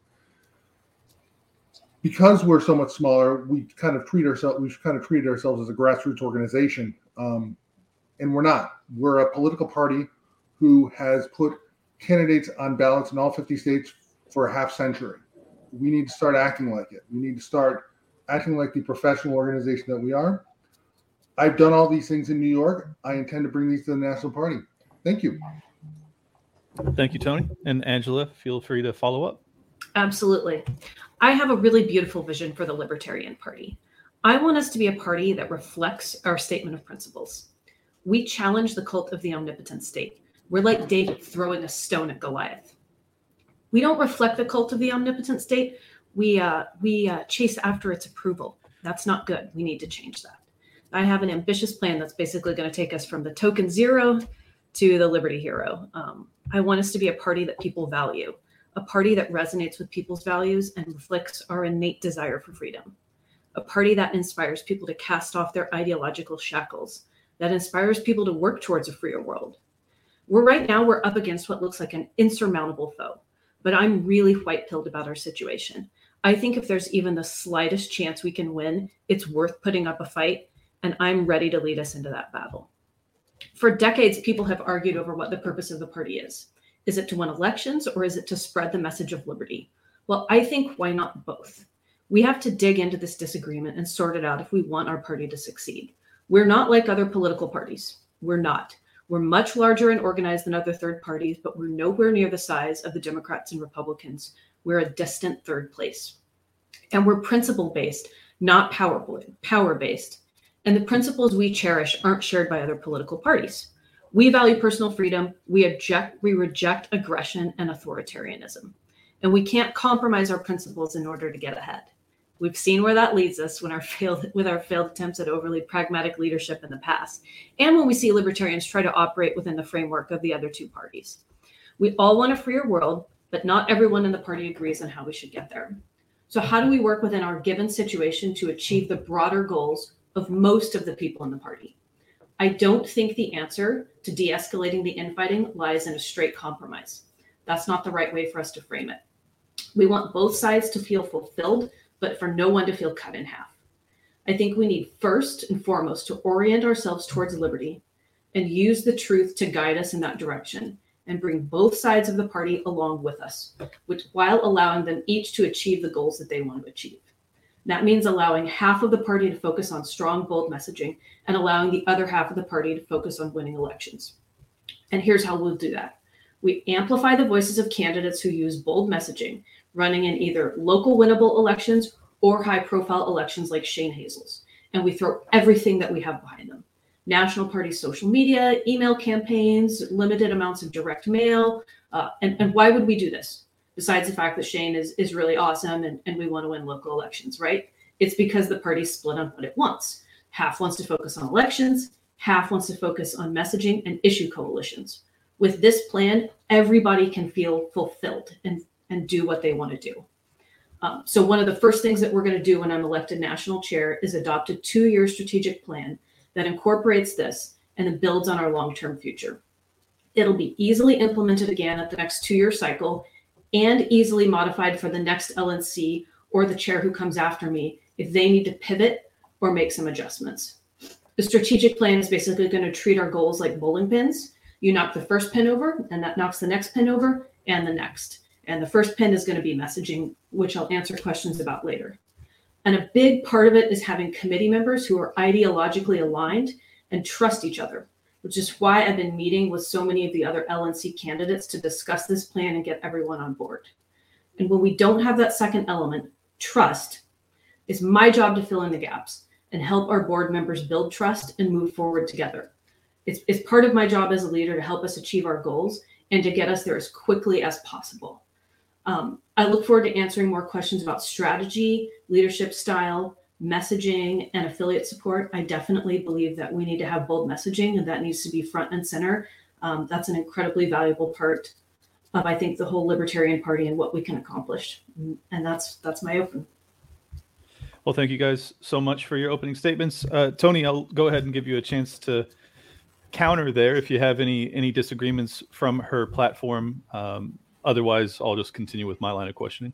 Go ahead and continue with your line of questioning. Um, I, I, think I think you'll find something I found um, is that I mean we're, we're, two libertarians that are interviewing for the same job um, and have different styles and slightly different um, uh, ideas as to how to go about this. And I, would love to hear your question and see how this uh, conversation just organically develops.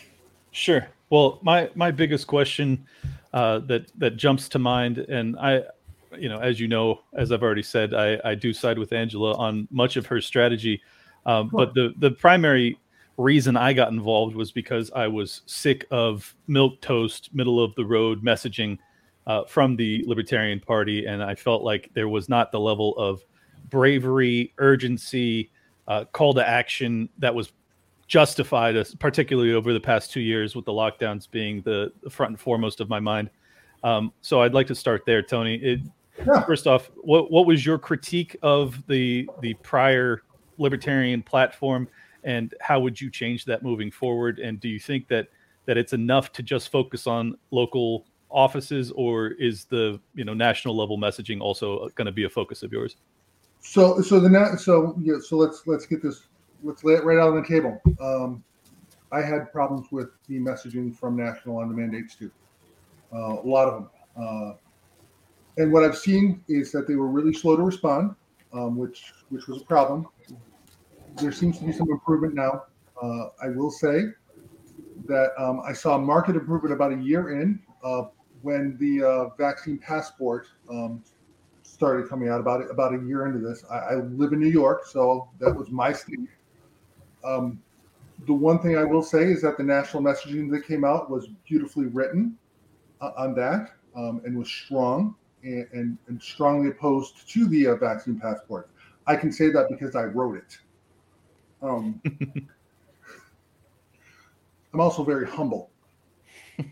I've been I've been doing bold, not edgy messaging in New York for the last couple of years.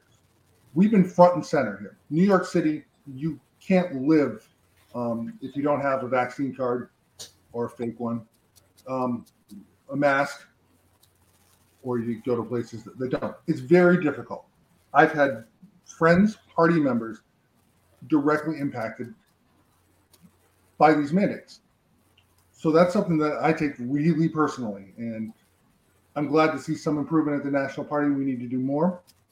Um, why we didn't just wave around the platform and say, "Hey, um, government, get the hell out of our lives," um, from day one, um, boggled my mind. I, I'm glad they got there.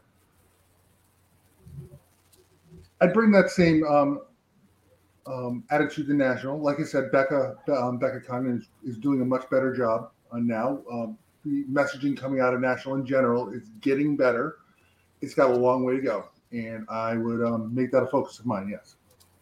Okay. And Angela, same. Yeah, yeah. No, it does. Can you can you recap your question? I want to answer it as specifically as possible. Yeah, I, like I said, I'm I was very disappointed in the messaging. Um, uh, basically, I I'm just like this is armchair yeah. quarterbacking, and I have not been involved, so take it with a grain of salt. But I think I speak for a lot of you know non-LP but libertarian oriented people in that I have felt as if there is a lack of courage. There is a lack of conviction when it comes to messaging in the moment when it's needed desperately, when you can actually stand apart, when you can say, We have principles that are above fear, and this is why you should be a libertarian. And and that that has been my critique of the libertarian party for a long time but it it just was really highlighted during the lockdowns waiting for you know studies to come in and all this other bullshit. It just really drove me crazy. So that's that's kind of the the line of questioning i have for you okay. how would you change that so i've been really outspoken about the fact that we're going to have bold strong messaging from the national level but i'd like to kind of break into the nuts and bolts of how that would work so we've got to move away from low self-esteem messaging a lot of the messages that come out of LP National have the vibe that we're embarrassed to be libertarians. We're sort of apologizing for it, and we're not even trying to convince anyone. We're like, uh, we're technically libertarians. So that's going to be scrapped. Part of it means getting the right people on affiliate support messaging, or I'm sorry, not affiliate support, on on messaging campaigns. Well, also affiliate support. I'll, I'll discuss that later. So that you have people who are skilled messengers and who are also principled libertarians putting out the messaging.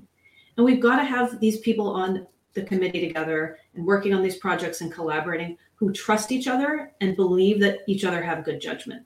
Because what also has happened in the past is we've had bottlenecks through this thing called the APRC committee that approves messaging. And so then nothing even gets out because everybody's fighting over what we should say. So we've got to get rid of that fighting at the national level part of that is going to be me vetting other people and working with people as they get on board and as they you know as we get other people who are in alignment with our principles elected to the LNC. And, and then another part of that is going to be me encouraging people and saying, yes, you're doing a great job. Keep going. You don't have to come and ask for my approval for everything you do. We're on the same page. I trust you. Let's get it done. Um, that has been a really that's been a real problem with leadership is when we have chairs who micromanage and control every single thing that they do because we don't have a group of people on the board who are coalescing around the same values or principles. Does that kind of help to understand how I'm actually going to make it happen? Yeah, no, it does. And cool. I, I think that this is the way it's felt to me as an outsider has been that we're we're a very small organization that is operating in a bureaucratic fashion. Yes. Where where you have, as you described it, a bottleneck with the messaging where you have people at the top that are infighting about how to message, and it's just like to to the outsider, to the person who's just a libertarian that's living their life, who's having their business shut down, I'm lost. I'm like, right. where, where, where is the messaging saying this is evil? This is not what we do. This is un-American. I mean, there's all these all these obvious messages that I thought would have been extremely powerful, especially if they were done with courage and very early on. So I'm just following up with you, Tony. How would you bring about this uh, this change? Because Angela detailed her plan pretty well. Yeah, I actually, actually, uh, Angela and I have very similar um, views on this. Boy, I sound like I'm campaigning for her. I promise you, I'm not.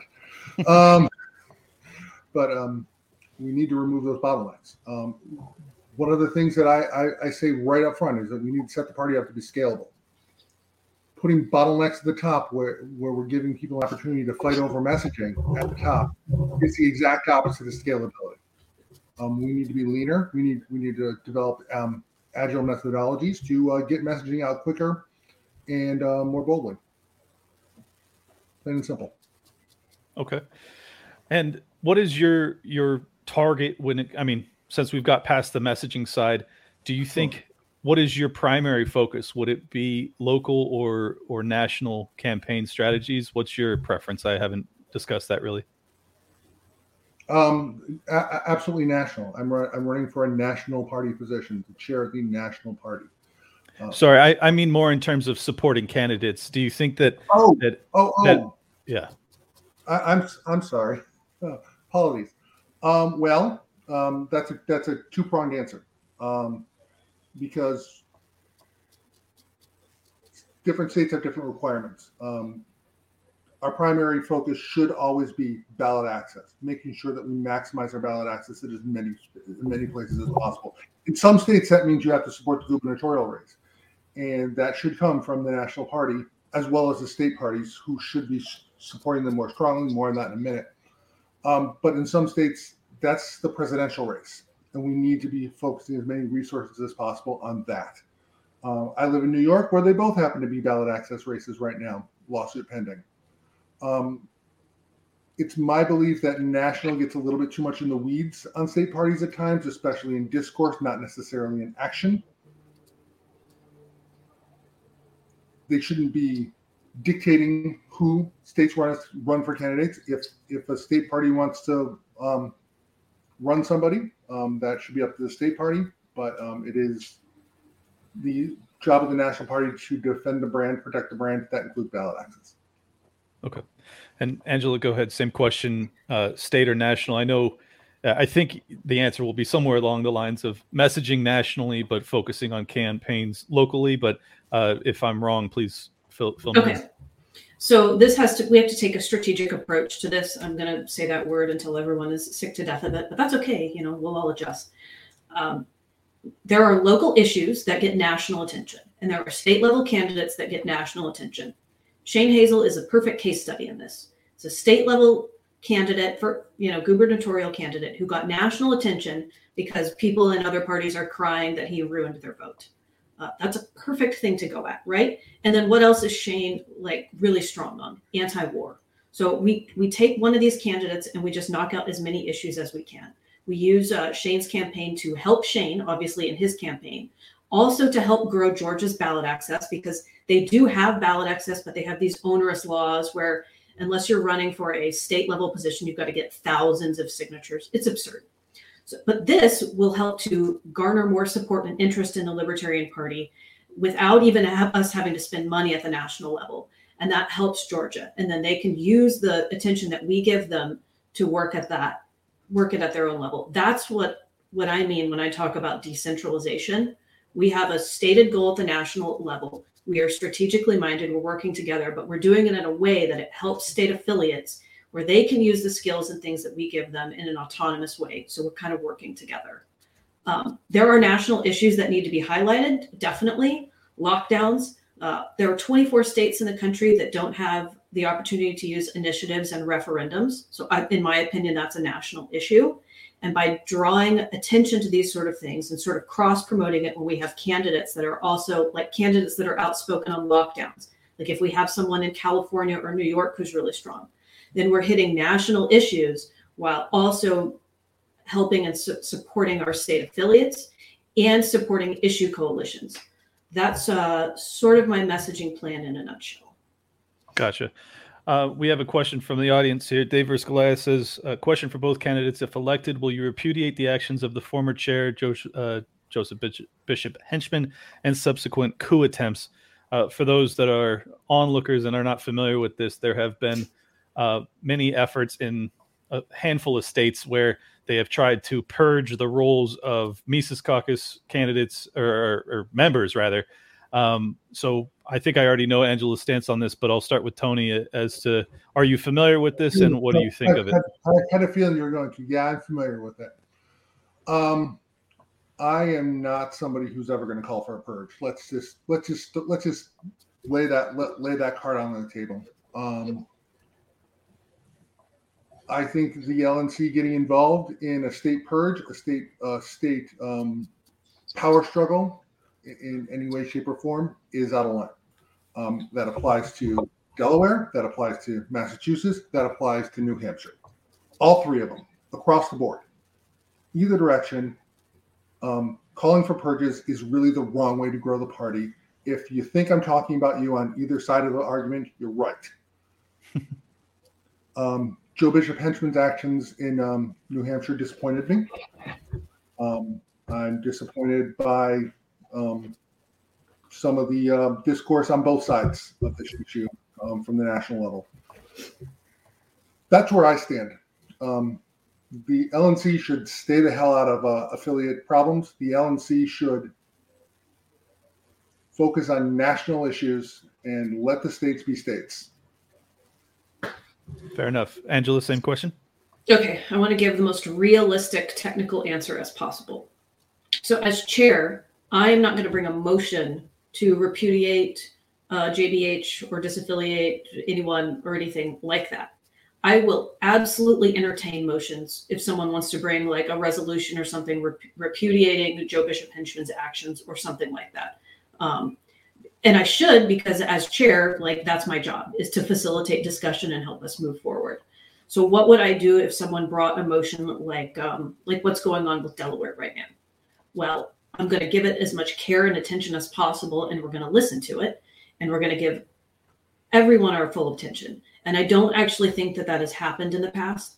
I think that things have been rushed and people haven't read everything that people have put forward and state affiliates and and and I know it's exhausting and fighting and blah blah blah blah, but it's really disrespectful when we don't do that. Um, and the reason that I think it's important for us to do that at the national level is because this actually does come back to us eventually. Because when we get to convention, there's going to be disputes about who the rightful state delegation is, and we will have to deal with that at convention.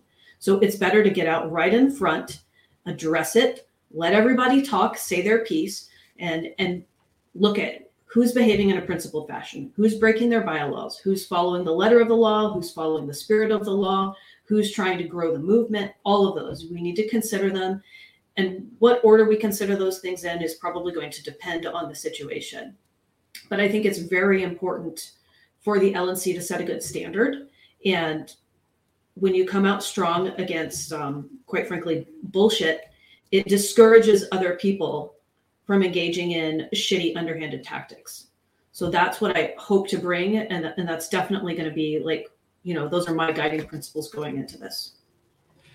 Well, I think a uh, personal question for myself here because uh, there has been this on running belief amongst a certain aspect. The people that are in particular are, are trying to purge Mises Caucus members of having, you know, racist beliefs or or white supremacist undertones. So, uh, in my experience, that's completely counter to the reality of what the Mises Caucus consists of, believes in uh, so I, I should ask Tony if, as I don't think that you're a Mises Caucus member, but if I'm wrong, uh, please correct me.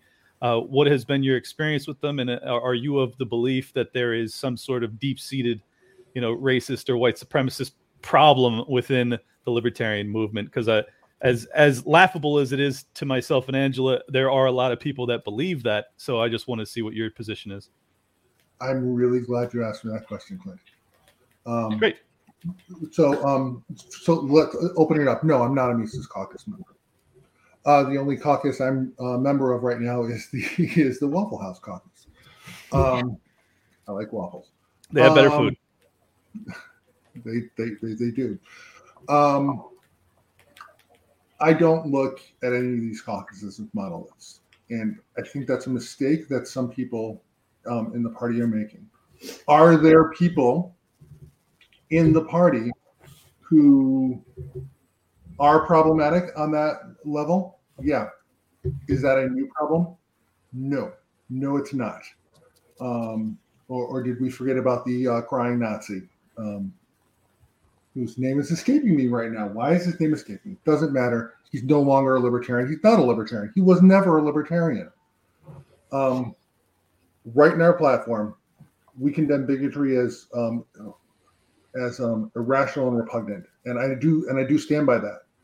Um, do I think that there's a monolithic organization that is um, not condemning bigotry and um, instead um, promoting it, um, which would very much be against that platform? No. Are there individuals? Sure, there's some individuals, and we should make the uh, Libertarian Party a poisonous organization for them because We condemn bigotry as irrational and repugnant. We condemn bigotry as irrational and repugnant. That should be a poisonous organization for anybody who doesn't condemn bigotry, who is a bigot. Um, and I don't think that that's our problem in the party. Our problem in the party is not that we have to get rid of some monolithic group that wants to do things. Our problem in the party is that we have individuals um, who are making those monolithic groups sometimes look bad. And I'm not just talking about the Mises Caucus here, by the way. I'm talking about other organizations as well. Um, and maybe those people got to go. Maybe those people need to step to the sidelines because the rest of us here in the middle, who aren't affiliated with any caucuses, who aren't part of any of those conversations, just want to get people elected, want to get good messaging, want to get good leadership from the top down. We just want to lead from the front and grow the party uh, and stop worrying about the bullshit.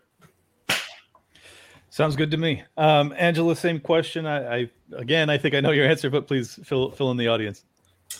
Um, no, the Mises Caucus isn't full of a bunch of racists.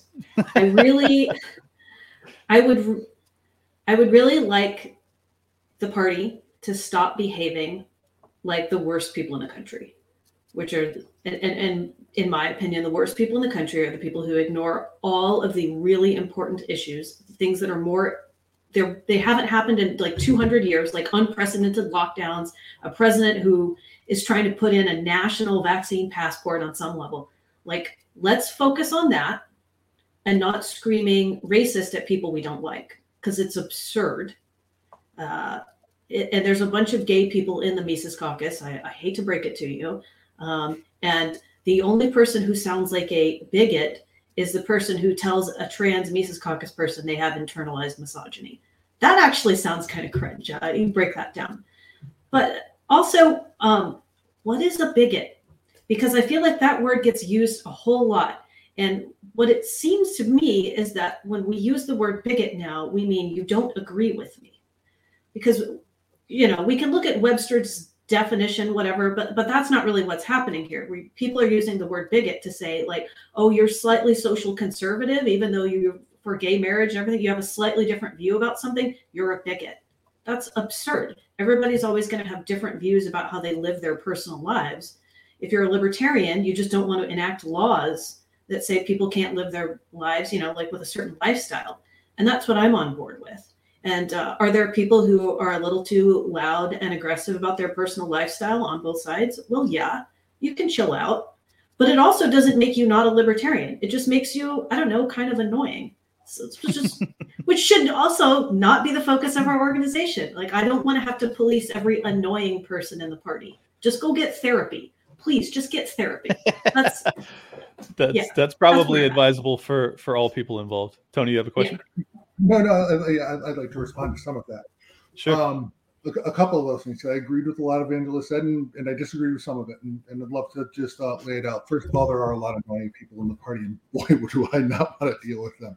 Dealt with several today, um, um, including um, nah, I won't. I won't name any of them. I was just going to make a joke about that, but but but it's true. Um, and sometimes there are people in our party do act like the worst people. abridging, denying, um, prejudicing um, people on the basis of sex, wealth, ethnicity, creed, race, national origin, personal habits, pre- political preference, sexual orientation. There's probably some other things. I just read them right out of the platform. Don't mind me. That's bigotry. Um, and applying applying anything broader than that is a mistake. Um, there's no doubt about that. But to say that racism is a even though we have this giant lockdown problem, which is a problem, these mandates are a problem. We need to address that. We need to address that with our messaging. We need to address that with our actions. That doesn't mean that racism isn't. That doesn't mean that bigotry isn't. I know the whole country watched a couple years ago while George Floyd got curb stomped by a cop. We had someone in Rochester, New York. That's where I live, um, named Daniel Prude, who um, was also murdered by the cops. Um, in the in um a couple months before George Floyd, um, in much the same brutal manner. Um, I sometimes talk about Rochester police a lot because I get to see their their actions um, head on. Um, they make local news. Um, they they decided that pepper spraying a nine year old child for talking back to a police officer was okay um, because they, they they felt like using um, racial slurs to refer to that nine year old child who had just been pepper sprayed was okay. We can talk about the lockdowns, we can talk about the mandates, and we should boldly and loudly. But that doesn't mean that we shouldn't talk about bigotry and racism when it happens in our face, because talking about that, standing up to that, is just as libertarian. Well, I, I don't, I don't really disagree. I think that the the important delineating factor when you're discussing racism is is is it backed by institutional power? Is it backed by law? Is it backed by the state? Something that we can all i think agree upon is that if it's just a bad idea which it is i don't i'm not racist and i think it's a stupid way of looking at life um, but i also don't think it's really that it's not it shouldn't be our focus in the sense that we're not thought police and we can't possibly know what's in people's heart. However when you see cops abusing people regardless of race. I mean, I think this is the other problem when you go down this kind of identitarian path is that cops abuse and murder people of all colors, creeds, national origins, everything. And when we only talk about it in the Black Lives Matter sense, we kind of miss the overarching point that it is a monopoly on violence and a lack of accountability that is really creating this problem. Um, do you agree? Do you disagree with any any of that? I don't. I don't disagree with any of that, frankly. Um, I am I am saying that as somebody who um another person another personal example and, and, everything you said was everything you said was right. Um, we have law enforcement in this country um, who are definitely abusing their power and, and, but if you think about it, this is kind of um, um, uh, another microcosm of life. We have people in our party that are making the whole monolith look bad. We have people in law enforcement who are making the whole monolith look bad. Not every cop is a racist. Not every cop uses the N word. Not every TSA official decides to stop me for um, a random screening because um, I look like I'm Middle Eastern. Um, there's a reason I don't have facial hair. Um, that's that's true. Um, there there are a couple of TSA who, who would do it over and over. There are the institutions that exist to allow them to um, to um, to propagate like that should be poisonous. Um, that's where I stand. Well, I, I, think that my concern is that when we go down the the racial argumentation when we're trying to fight uh, police corruption and really just the entire organization of policing, by its very nature is it infringes on property rights and and our rights as freedom loving people especially when we're behaving in a peaceful fashion. They still have the power and all cops this is where the whole acab thing comes from is that even if they aren't racist they can still be tyrants you know? And and i think that when you focus on the racism aspect of it instead of the fact that they're behaving as a tyrant to all of us uh, it kind of misses the mark and it allows people to become I- embedded in this sectarian divide when in fact it should be kind of a us versus tyrants type type divide. So well, I don't know. That's my perspective. So so let me let me frame it for you a little differently because I don't disagree with you on that at all. Um, but we can most of us are adults. We can focus on two things. Sure, we can walk and chew gum. I got you so so let's so let's let's walk through what happened with George Floyd. We all watched George Floyd get curb stomped by a cop, and all that all that um, fun stuff happened, and and then suddenly all our targets were burned down. Let, let me um, let me clarify because curb stomping has a very specific meaning. He was kneeled uh, upon. yeah. I, I, understood. I understood. Um, yeah. And, and, I've heard people, you know, say, "Oh, he was just kneeled upon." I, I mean, he was asphyxiated by a police officer. Let's just let's just go there. He died in the hands of a police officer. Yeah. His death was facilitated by law enforcement. Um, that did spark a large that that that really um, energized the Black Lives Matter movement and and brought um, the, the uh, systematic racism that does uh, exist in law enforcement to light.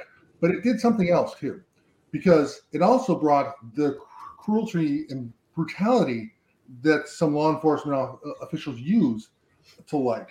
So not only so yes, we're focusing on the racism to a certain extent, and, I'm not saying that should be the only focus, but we're also focusing on the systemic brutality, um, the um, over responsive force, the violence um, put put forth by police officers. We're not ignoring that, but that doesn't make this not a problem. That's that's totally fair. I think that my my critique or my problem with it is is that it seems as if when because the the country is being divided on cultural lines with this this racism conversation it does distract especially when it's the libertarian party who is trying to point towards state power as being the problem. And when you focus on racism you play into that critical race theory type mentality it misses the the bigger point of actually reforming the police to limit the violence or to decrease it as much as possible. Um, I've I've gone back and forth with Tony multiple times, so go ahead, Angela, and fill in wherever you think. So when I see overt racism, I absolutely have no issue with people calling that out, you know, or with me calling it out. One of the things that kind of irritated me about everything that happened with like the with the BLM messaging, there were several things, and I know that that's going to trigger people, but that's okay. You can sit with your discomfort and hear me out. Um, one of the things that bothered me is that the LA County sheriffs have actual racist gangs in their organization. There have been LA Times articles about it, lawsuits. It's insane. And that never gets attention because it's not, it doesn't have as much media attention. And so that does the media doesn't stir emotion around it as much because these guys are very entrenched in their institutional power. And and I'm saying that I'm not saying so much that racism is entrenched in their institutional power. The people who are in control in the LA County Sheriff's Office and everything that happens there, like it's been there for a very long time. And it doesn't get the attention that it should. They will send police officers to um, to South Central and East LA to respond to an active shooter situation, say they're going to send backup and not send it because they're they're like, we hope you die you're you're you're brown we hope you die that never gets attention instead we just get like this sort of like race war narrative that happens at the national level. I would really like us to move away from clickbait stuff and getting emotionally triggered. And, and if we're going to actually discuss racism focus on like very real very obviously easily proven issues. Like why can't we get someone running for sheriff? I, trust me i've looked you know but but like running for sheriff in la if you're willing to go there and call that out that would be a really good issue campaign. And you can talk about racism and you can point right to it and be like, no, look right here. This person died. This person is alleging this. We've got these declarations. So that's kind of my my take on it. I hope that makes yeah, sense. No, it does. Um, I I really uh, it's just that the I think it's a really important issue, and, and yeah. I think that that's that's the thing that gets lost in this is like I loved Spike Cohen's campaign in that he he tried to bring to Black Lives Matter, the organization, actual libertarian ideas to remedy the issues that they wanted to be addressed. But it, it ended up being, in my opinion, kind of a failure because yeah. BLM has now turned on him and yeah. they have they have treated him as if he's some sort of racist pariah when all he was trying to do was actually address their very specific complaints and I thought that he did it in a principled fashion I think that the mistake is made when you start to message in a way that's kind of a uh, a pandering. And yeah. and I'm I'm concerned with that moving forward because there is this this desire from the former LP organization as it stands today where they wanted to be accepted by the cathedral as yep. I call it. Um, it seemed as if they were most interested in you know being invited to the cocktail parties and not saying saying some libertarian ideas but not saying anything that would actually rub people the wrong way. And I think that if we intend to ever stand out and and capture a real significant audience in this country, the, particularly the people that are realizing there is no party that represents them. Who can possibly represent me? And they're not going to look for someone who is another variant of these two parties that they despise. They're going to want something that's special, that stands out, that's bold, that's powerful, that's uh, you know appealing on fronts. So, Tony, I, I know I just threw a ton at you, but what would you be what would be your way to uh, to bring that to pass? Do you do you disagree with that premise? Uh, what's your vision? I, I, don't disagree with that premise at all. Um, I I um I like to open this statement by by by saying that um, as much as I love cocktails, um, I can drink them at home. I don't need to go to parties to have them. Great. I'm glad to hear it. So so I'm not looking to get invited to um, cocktail parties. Um, I am not afraid to um, wave the platform right right here in our face. This is where the Libertarian Party is unique and really can distinguish itself. You know, the Democrats and Republicans have platforms. Um, large, largely, they're usually driven by their presidential candidates. Um, you, you, might notice that they, they, they change and they morph every four years. Ours has been not completely unchanged for 50, but um, has been relatively straight, uh, straightforward, has been relatively consistent for the last 50 years. Um, those two parties are just saying, "Oh, we represent the left. Oh, we represent the right," um, and, and, as a result, scores of people flock to them because, "Oh, I'm I'm Team Red" or "Oh, I'm Team Blue." It, it's it's really team sports. Um, we're different. Um, it's harder to be a libertarian because you have to actually give some critical thought to to things. You have to really think through your issues uh, I will tell you that when I first had my when I had my first conversation with a libertarian many, many, many, many years ago, uh, when Harry Browne was first running for president in '96, um, he scared the hell out of me. Um, w- look at all the things he wanted to do day one. If you look at his platform, the the ATF abolish it, abolish it completely, the FBI abolish it completely, um, Department of Defense greatly diminish. So I'm coming here from from the two party system where those are foreign concepts to, to me. Right. Uh, going, going, holy shit. Um, and of course, I had a conversation with real libertarians who showed me how that actually works because it's an educational process. Mm-hmm. We really have to become not only the political party that runs candidates, but we have to be, we have to be more of an educational organization. We have to make it easy for voters to learn what libertarian is libertarianism is because our principles really do match with a lot of people in this country we've seen candidates time and again make inroads running as strong libertarians running as libertarians in those other two parties running with some loose libertarian ideals um, in some cases running strong libertarian campaigns in others because the libertarianism is what's driving them, not necessarily the, the one party or the other. Mm-hmm. By becoming a more of an educational, not more of an educational organization, because we're still a national party who needs to run candidates, and that's our main purpose.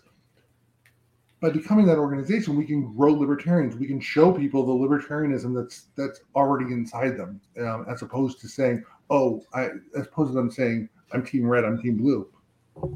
Show them the goal. Okay.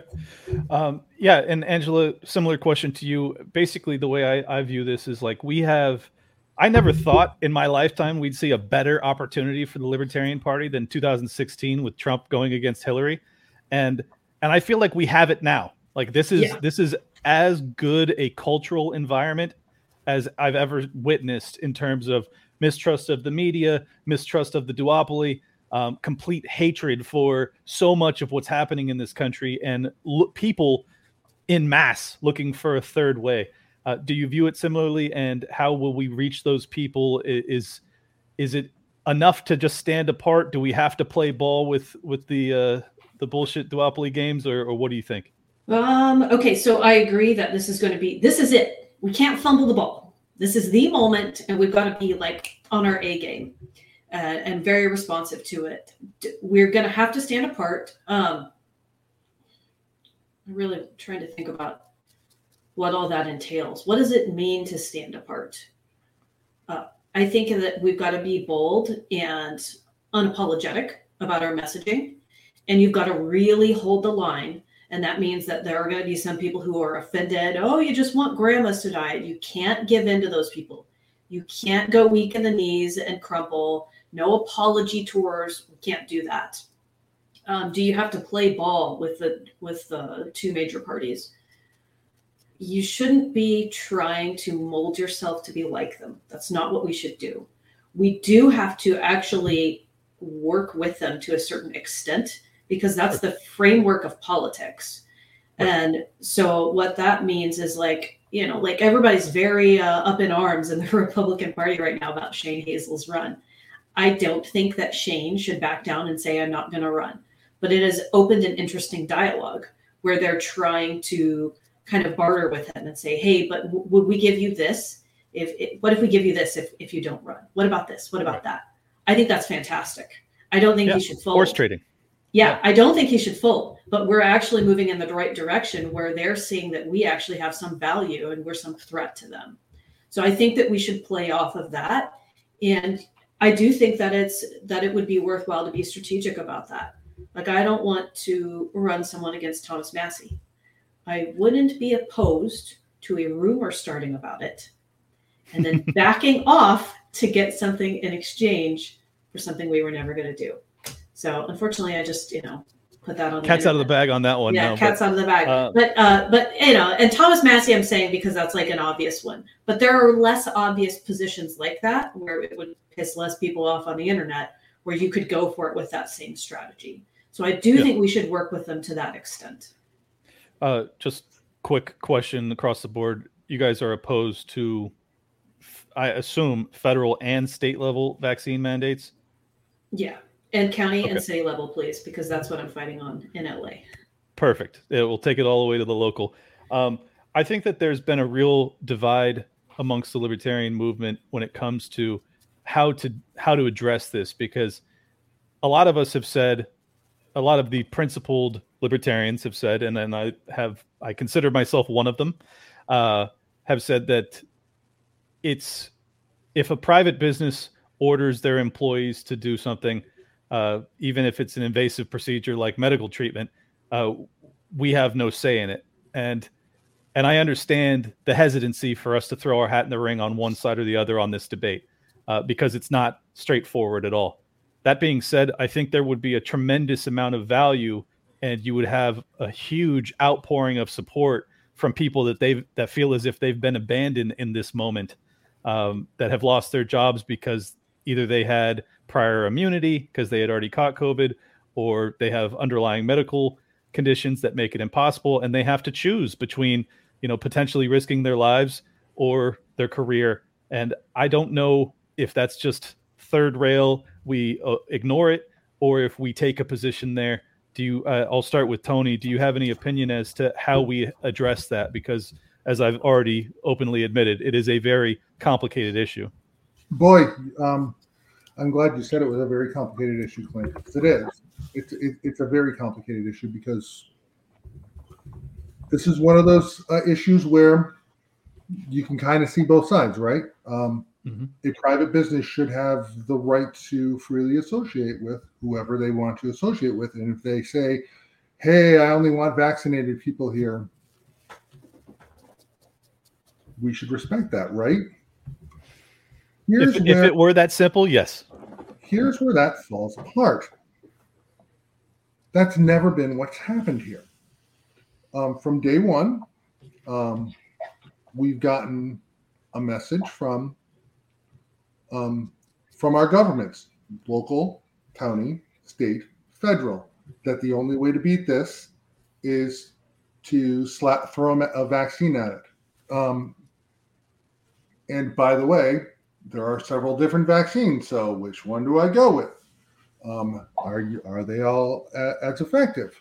Um, I'm not sitting here to talk about the efficacy of vaccines because I don't think we should really be involved in that argument. I think we should be involved in the mandating against again. We should be involved to be against mandates at all levels. Mhm.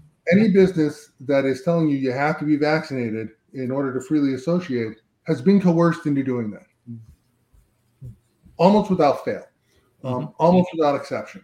Um, so we need to be strong against the mandates. We need to be strong in supporting businesses that will stand up to the mandates with us. Take it as take take the positive angle as opposed to going, let's condemn these businesses because they're because they're um, mandating vaccines for their employees. And by the way, I've had a number of friends who have lost their jobs in New York because they refused to get vaccinated, and um, and I don't think that that was right for their employers to do that. Um, and as in each case, they ended up in better places uh, at employers that didn't require that, and it was their old employer's loss. And they lost great talent. Um, we're seeing that in healthcare all across New York and across the country.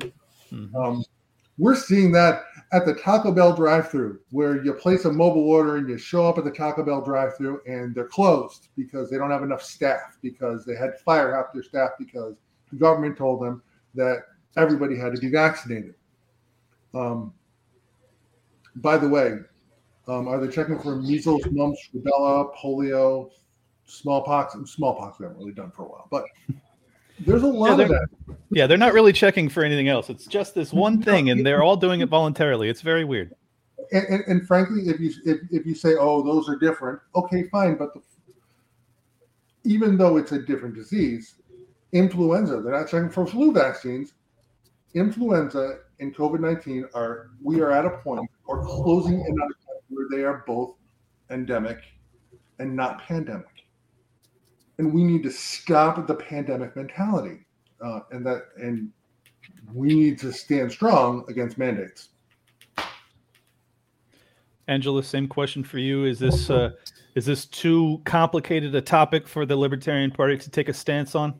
No, it's not too complicated a topic. Uh, it is very complicated though, and I think that there are a couple of things that we should consider. So one is about six months ago, Biden uh, was quoted in several mainstream newspapers as saying that he was not going to have the federal government play a role in this. He was going to rely on the private sector to roll out vaccine mandates. Now, we know that's not true and he lies. But the significant part there is that he was pressuring the private sector from the federal government, from the White House, to enact vaccine passports on his behalf. That's what he wanted to do. Whitney Webb has done some really good journalism on this topic you can see that a lot of the organizations that are pushing for digital vaccine mandates, which are very much uh, like China's social credit system, have worked in the public and private sector. There are a lot of people from border control who have crossed over and they're working with uh, organizations that push these private mandates. Same with Google and Microsoft. The it's a public-private partnership. It's really cringy. Uh, or it's really frightening. And I think that it is totally within our rights to speak out against that. And as long as we're careful with our words while also understanding optics, uh, I think that this is something that we can tackle and we should. And it presents also a really good opportunity for us to speak out against cronyism. And that's something better to the left. They don't really understand cronyism. They have sort of a general idea of what it is, but this is something where we can just really hit the nail on the head. Well, I'm I'm happy to hear that from both of you because I think it is a it's a huge opportunity. I mean, you have uh, my audience in particular. There's millions of people out there that are very very concerned with the private employer mandates, and. I think that you have an opportunity here to defend minority rights. You know, for the woke people out there that are interested in that, these are uh, by minority I mean the the unvaccinated. Like these are not not color wise. Well, um, so but you know, honestly, in LA, over sixty percent, over sixty percent of LA's black population is unvaccinated, and we've got a vaccine mandate that I'm working to repeal right now. That is hopefully going to undo what is what has turned into accidental racial segregation. Right. Well, accidental or not. yeah. Who knows? Uh, yeah. No. Good point. Well taken. Yeah. Say, and I know Tony, being in New York, you've you're you're well aware of the you know disproportionate effect that it has on racial minorities there too. So I won't yeah, I won't pester you with I won't pester you with that. I, I think that that if you want to use that type of argumentation when you're dealing with the left, it makes perfect sense. I just want to make sure that we don't miss the actual principle that we're arguing for, which is not, you know, the fact that, well, if this affected only white people, then it'd be fine. You know, it's like, no, this is a problem because it's immoral and and this is not what we believe in. And that's that's kind of my biggest critique of the the woke messaging. Um, I Keith Knight of uh, Don't Tread on Anyone podcast had a good question. Uh, uh since I've been hitting Tony first, I'll, I'll, let him go second this time. Angela, huh. he he wants to hear uh, what would be your argument to convert people, like kind of an elevator pitch, both from the left and from the right. So if you could do kind of a one minute pitch to the left and a one minute pitch to the right. Oh, one minute pitch to the left and a separate one minute pitch to the right. Okay. Yeah. Well, take your time. I know I kind of hit you out of left field on this. No, one. that's that's fine. It's just that there are so many different ways. Like I don't actually think there's a one size fits all oh, approach. Oh, certainly not. Yeah. So so right now I deal with the topic of mandates, and that's been my best way to do outreach to the right. And I generally tell people that, you know, we're libertarians and we believe that you have the absolute right to control what goes into your body. We oppose vaccine mandates. Uh, we also oppose the government enforcing them on businesses because we believe strongly in private property rights. And we think you should be able to do business with whoever you want to do business with. We also oppose taxation because that's what's funding a lot of this stuff and enabling the government to do it. Um, you know, and we're very anti-war. Could you imagine having the troops turned on us here at home to enforce this sort of stuff? We really need to scale back our military and have a better understanding of the role of the military. So if you're interested, I'd invite you to join one of our next libertarian meetups and see some more people, see if it's in alignment with your values. That would be uh, that would be my elevator pitch to the right elevator pitch to the left, what would my issue be? It would be drug decriminalization, uh, at least in LA. I would tell them, you know, we're working right now uh, with some other groups to support an initiative to decrim psilocybin. We think that it's really important for you to control what goes into your body. And we know that there have been a lot of benefits to this sort of stuff, uh, therapeutic benefits that have been suppressed by the government. We think that you should be able to have the right to do whatever you want to do to your body and also in your own home. And that's one of the reasons that we support private property rights so much. We think that psychedelics are also an incredibly uh, valuable tool to help uh, veterans get over PTSD. Obviously, we agree with you that we want to bring the troops home and um, you know have a safe country, and part of that involves having having our veterans have better mental health care and and not being blown apart across the world. So, if you're interested in that sort of thing and you'd like to meet some libertarians and see if you agree, why don't you come by one of our next meetups and we'll get you connected. Sounds good. Tony, same question. Um, yeah, and, and, and, and it's a tough question because, frankly, um, a lot of times my messaging to the left and the right will depend on who the candidates are and what the issues are of the day. But, but, but, but I'll try to make this as general as possible, and I'll start with the right. Um, usually, when somebody from the right comes up to me, they're registered Republican or not registered the Republican Party has left you. Um, they, they claim to be about smaller government, and they're not. They've been growing government for decades. They claim to be about putting more money in your pocket and, and in decreasing the debt load um, of, of, our country, and they're not. When they've been in with, when they've been in power, our debt load has risen, and you've had less and less money in your pocket. The, the value of the dollar has has gone down. Um, we're the only party that supports smaller government, that supports um, ending the Federal Reserve Program. We're the only party that will fully support your right to bear arms. No other party will do that on the left or the right. We will not leave you. Perfect. If, if I'm talking to someone on the left, um, it's going to be a very similar argument because they're probably a Democrat, maybe a Green. Um, your party has failed you. Your party has left you. Your party claims to be anti war, but your representatives continually vote to prolong and enter new war. The administrations on the left, the, Demo- the Democratic administrations, have done a great job bombing and droning the Middle East. They claim to be about rights they claim to be against discrimination. They claim to be for criminal justice reform, and yet we see time and again that that's not happening in this country. The Libertarian Party is the only party that will stand against war consistently, that will stand for your right to put any substance in your body you want. We stand for for the, right um, to use marijuana and other recreational drugs. We support um, your medical freedom. We support your freedom to live your life as you please in your bedroom, in every aspect of your life.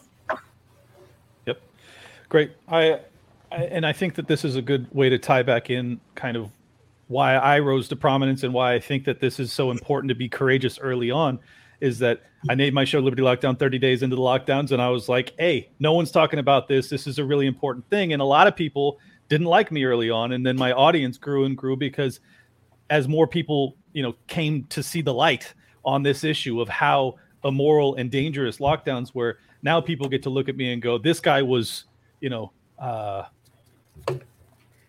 he was seeing the future. He knew He knew, and and that's the same thing that Ron Paul did. And I'm I'm certainly not putting myself in the camp of Ron Paul because he's uh, I, I look up to the guy so much. But I think that that's that's the lesson in that is that if you tell the truth early on, it it allows you to set yourself apart, and it allows people to know that you're the real deal. That you're when when they're being lied to by both major parties, they can then look at this other group that's been saying this consistently year after year and saying it when it matters most and eventually people will start to consider your opinions uh, in that moment. And I think that that's what we really need. I think that there's a real opportunity to point out that the lockdowns and the vaccine mandates, the entire vaccine vaccine vaccine push, is a duopoly issue. Like you can you can absolutely hate the Biden administration and everything they're doing right now, but you cannot separate that fact from the fact that the Trump presidency brought that to our front door by declaring the national emergency, uh, doing Operation Warp Speed, everything else. Mm-hmm. So I mm-hmm. just, I guess I, I'm just, I, I'm not a really good moderator here. I have too many opinions, so I'm just going to throw some stuff at you. But I'm, I'm hmm. hoping that you guys will um, implement this strategy into our into our national platform because I really believe that there are so many people, particularly now. I can just feel it. I can just feel it in the air. Like people are really coming to our side on how evil these lockdowns were and and I think that if we had been the party that had capitalized on that from jump, we would be in such an incredibly powerful position right now where everyone that's waking up these freedom convoys like the fact that the freedom convoy isn't a libertarian phenomenon like like isn't doesn't have our name tied to it somehow is very frustrating to me because we are really the only people that were opposed to it from the beginning. Um, i don't really have a question there but any, any commentary angela? Yeah i'm hoping that we can get some uh, some strong activism out that is that is really pushed out by the by the national party. And we can let states obviously you know handle it how they want we're not going to micromanage them but i would like to get some strong messaging campaigns and back people who are doing boycotts things here's something that we can do at the national level roll out an initiative campaign states are doing it counties are doing it, cities are doing it, whatever. i have got an organizing call with New York later that obviously Tony is invited to, to help them with their anti-mandate thing. Why don't we have at the national level an initiative campaign to fight against all of the mandates? And states and county parties, they're going to be the ones leading the charge, but we're going to provide them resources. We're going to provide communications for them to collaborate with and elevate them and give them national attention let's do that you know and then there are going to be other opportunities that arise like i don't know what's going to be next you know like healthcare workers has has been a thing truckers whatever the next thing is like let's just start giving them support and using that as a way to obviously help people in their fight for freedom but also lend our party credibility grow our movement grow our membership mm-hmm. like we can do all of those things as long as we just kind of stack them priority wise and have our resources and basically have our shit together Right. Well, that would be a, a nice change. Uh, Tony, same. I mean, if you would like to comment, otherwise, I have a, a very hot topic question that I can hit you guys with.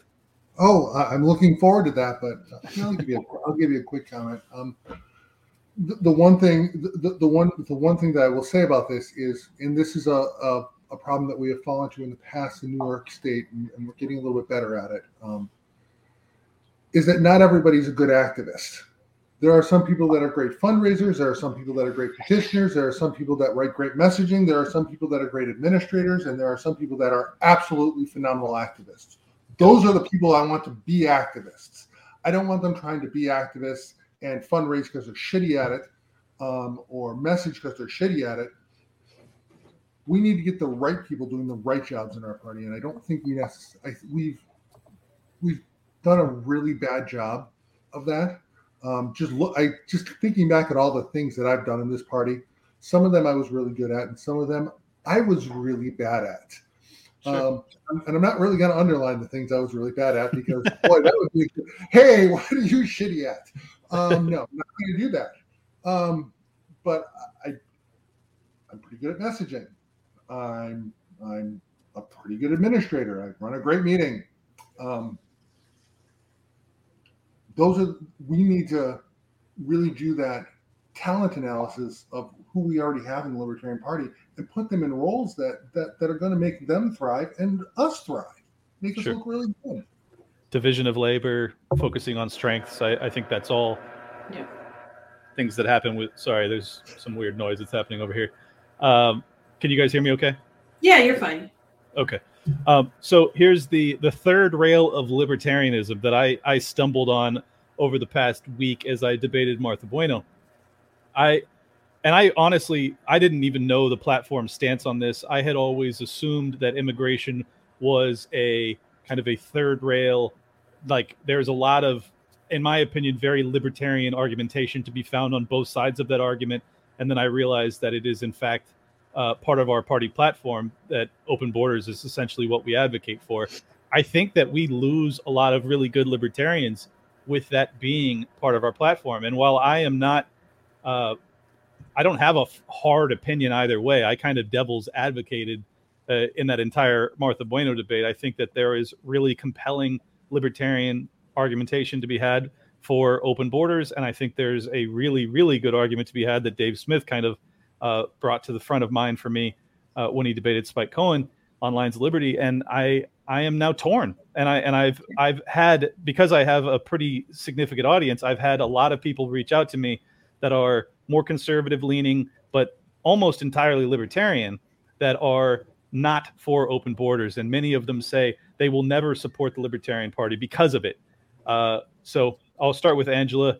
What do you think? Is it is it a topic that we should be uh, looking at again? Is it overlook it? What do you think? Okay, so here's my first question: Is we I think we need to define our terms. What is open borders? We don't not for the entire world, but for this conversation. What does it mean to be open borders? Uh, well, I think from I, I can only do what Yeah. Martha's Martha's argument was that it would be open borders, as in there's no there's no checks on immigration, and that um, you know basically the federal government and apparently down to state level would allow anyone to cross the border at their will. Okay, so I think that one of the reasons that we really struggle with this is because we, this art this debate is very poorly defined. Open borders could mean all kinds of things. It could mean that you could come here to work freely, but it doesn't guarantee you citizenship. It could mean the freedom to come about, like literally for anything except it ends birthright citizenship. There are so many things that could happen. So I think our platform is is pretty vague on what open borders is, but it gives you kind of the vibe that anybody can come over here to do whatever they want as long as they don't bomb us. But then it also says shall not be unreasonably constrained, but it doesn't define what that constraint would be. Um, I generally think that we go too hard on open borders, even though I personally lean in that direction. But when I say I lean in that direction, when we get into like what that actually means, is then I have to start looking at policies and like, what does that mean? Do I mean that I want everyone to come over here? No, I, I think that that would be absurd. Not everybody actually wants to come over here. I don't want to keep, but then I can't keep people out. So, it, like, what does it actually mean? And what I would like to see is I would like to see the border opened up for people to come over here and work however they want. I don't think that we should grant citizenship to every single person, but that's not, in my opinion, part of an argument about borders. That's a separate argument about citizenship. Um, and I also think that we should we should keep in mind the context of what private borders would be like in a more libertarian society, and that means that we wouldn't have public land, and you wouldn't get to just run roughshod over someone's lawn. And I think that trying to move in the direction of private borders while also getting rid of the welfare and warfare state would be the best libertarian position. And I think that arguments over how open our borders should be are helpful, but arguments about all or nothing right now are stupid because we can't even get there. Well, that that was exactly my take on it. It's like I I feel like it would be an easy enough modification to say we believe in the free movement of people as long as we don't exist in this statist paradigm where you have welfare and warfare and Right. the war on terror and the war on drugs and everything else. It's like this is, and I, I got a lot of pushback because uh, apparently this is kind of a, a religious position to some people where it's like no It no no is. if you have any infringements at all on people's movement then it's you know it's not It's- the libertarian stance and I and I you know It's it was not very realistic. frustrating. Yeah, I understand Yeah, it's, it's not realistic. And and, and I'm a very I'm soft on this issue. Like I live in LA. I have a lot of friends who are here illegally. I don't care. I'm not sending them back. I'm not signing up. Like you do your thing. Like, and i provide cover for them sometimes. But but we have to also like look at this realistically. Like, what are the implications? What has it done? How does how does it how do we manage it financially? I just wish we could be like adults when we discuss this instead of like flipping out and screaming that someone's not a real libertarian. Yeah, well, that would be lovely, and and I think that that's that's the issue is that you know this is a and I got a lot of pushback on this yeah. because and Dave did too that he said you know this is a very minority opinion like this is a very unpopular opinion to the American voter broadly across the political spectrum like open borders completely open no restriction whatsoever is not popular Correct. and and and it, that's just a fact that's not to say that like that makes it right to want closed borders. It's just like, well, this is a very a very hot topic, a very unpopular stance to take, and it doesn't seem to add much value because ultimately we couldn't implement it if we wanted to. We're not going to be able to open the borders. So like, why are we why are we hanging our hat on something that is only going to push people away, but actually will not help uh, immigrants? You know, like that. And if that's our goal here is to actually help decrease suffering uh, and increase economic well-being. It, it, just doesn't seem like it makes sense. So, Tony, I'll, I'll, close out with your response on this. Is that is that something that we should look at again, or, or should we leave it be? So, I mean, it, I mean, it, it is a very. Angela actually um, um, said some really, um, really strong, um, really strong things. I agree with there. Um, immigration and um, the subject of borders are two subjects that are frequently conflated and, and we need to not do it. If we look at the platform, it's the, the plank that talks about open borders is free trade and migration. We support the removal of government impediments to free trade.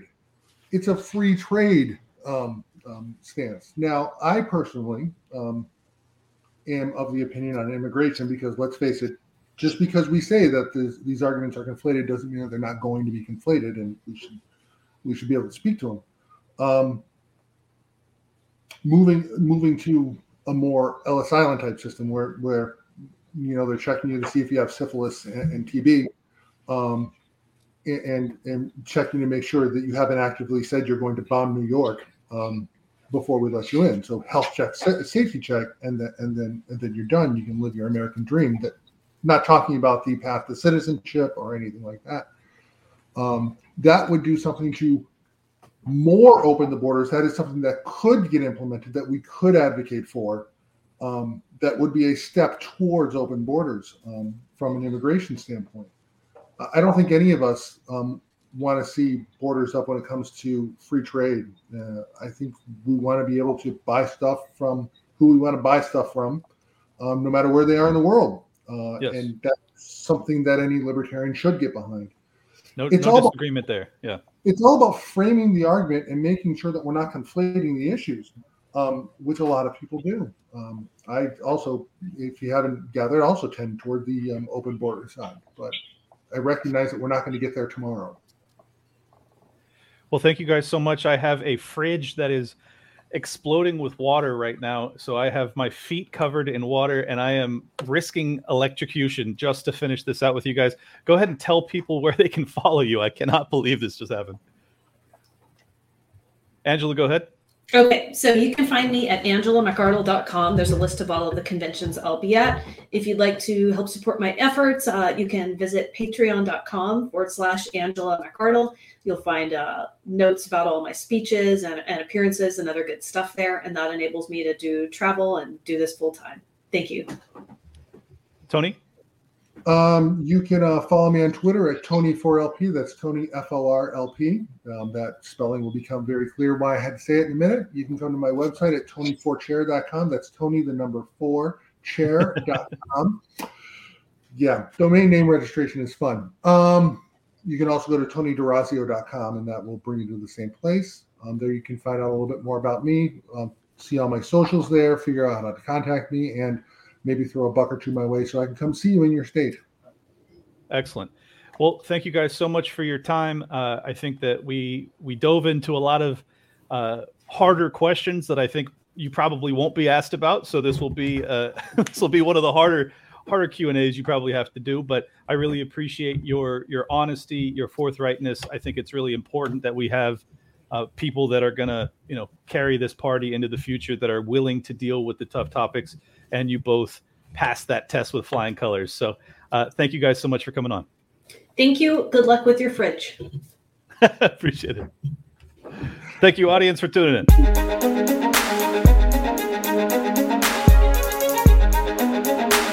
Big shout out to everybody that's been with me since Jump Street.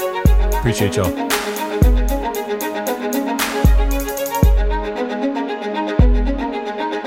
Welcome to Liberty Lockdown. Please scan your barcode. Your liberty ain't gone, but yeah, it's on hold. Where did it come from and where did it go? It requires a fight, not tweeting from your phone. Don't need a king, get him off the fucking throne. If you're riding with the thought, you've always got a home. The virus you're scared of will come and it'll go. The government knows this, don't get treated like a hoe. Like Nico and Shane, you're probably wondering what's happening. Scared Hollywood left these lyrical fapping in. A typo with Luke might bring them nooses. We all bite the bullet, I'm the king of the gooses. Freckles and Brit didn't know I could spit. Knew I was a patriot, but now I'm the shit. Peter Quinones, invite me on. Which podcaster sends custom songs? Part of the problem? Now I stand with the people. Dave showed the way, but I am unequal. Lions of Liberty, now hear me roar. Beat running out, but I got a bit more. Robbie the Fire, always running his mouth, but I made him a sandwich. Now I'm man of the house. The malice for Nick, but you're welcome to quit. I went over BLM with the fire I spit. Friends against government just call us fags. Copy the Cairo, put mummies in the bag. Liable opinions get thrown on the ground. Silky Smooth Tom was the only sound. Getting so hot must be air July. Screaming in the mic, a rip for 59. March to ratio that black guns matter. Now all these lefties got crazy small bladders. None of us wanted war, but we're ready. You know I be bopping and rock steady. Liberty lockdown, please scan your barcode. Your liberty ain't gone, but yeah, it's on hold. Where did it come from and where did it go? It requires a fight, not tweeting from your phone. Don't need a king, get him off the fucking throne. If you're riding with the thought, you've always got a home. The virus you're scared of will come and it'll go. The government knows this, don't get treated like a hoe.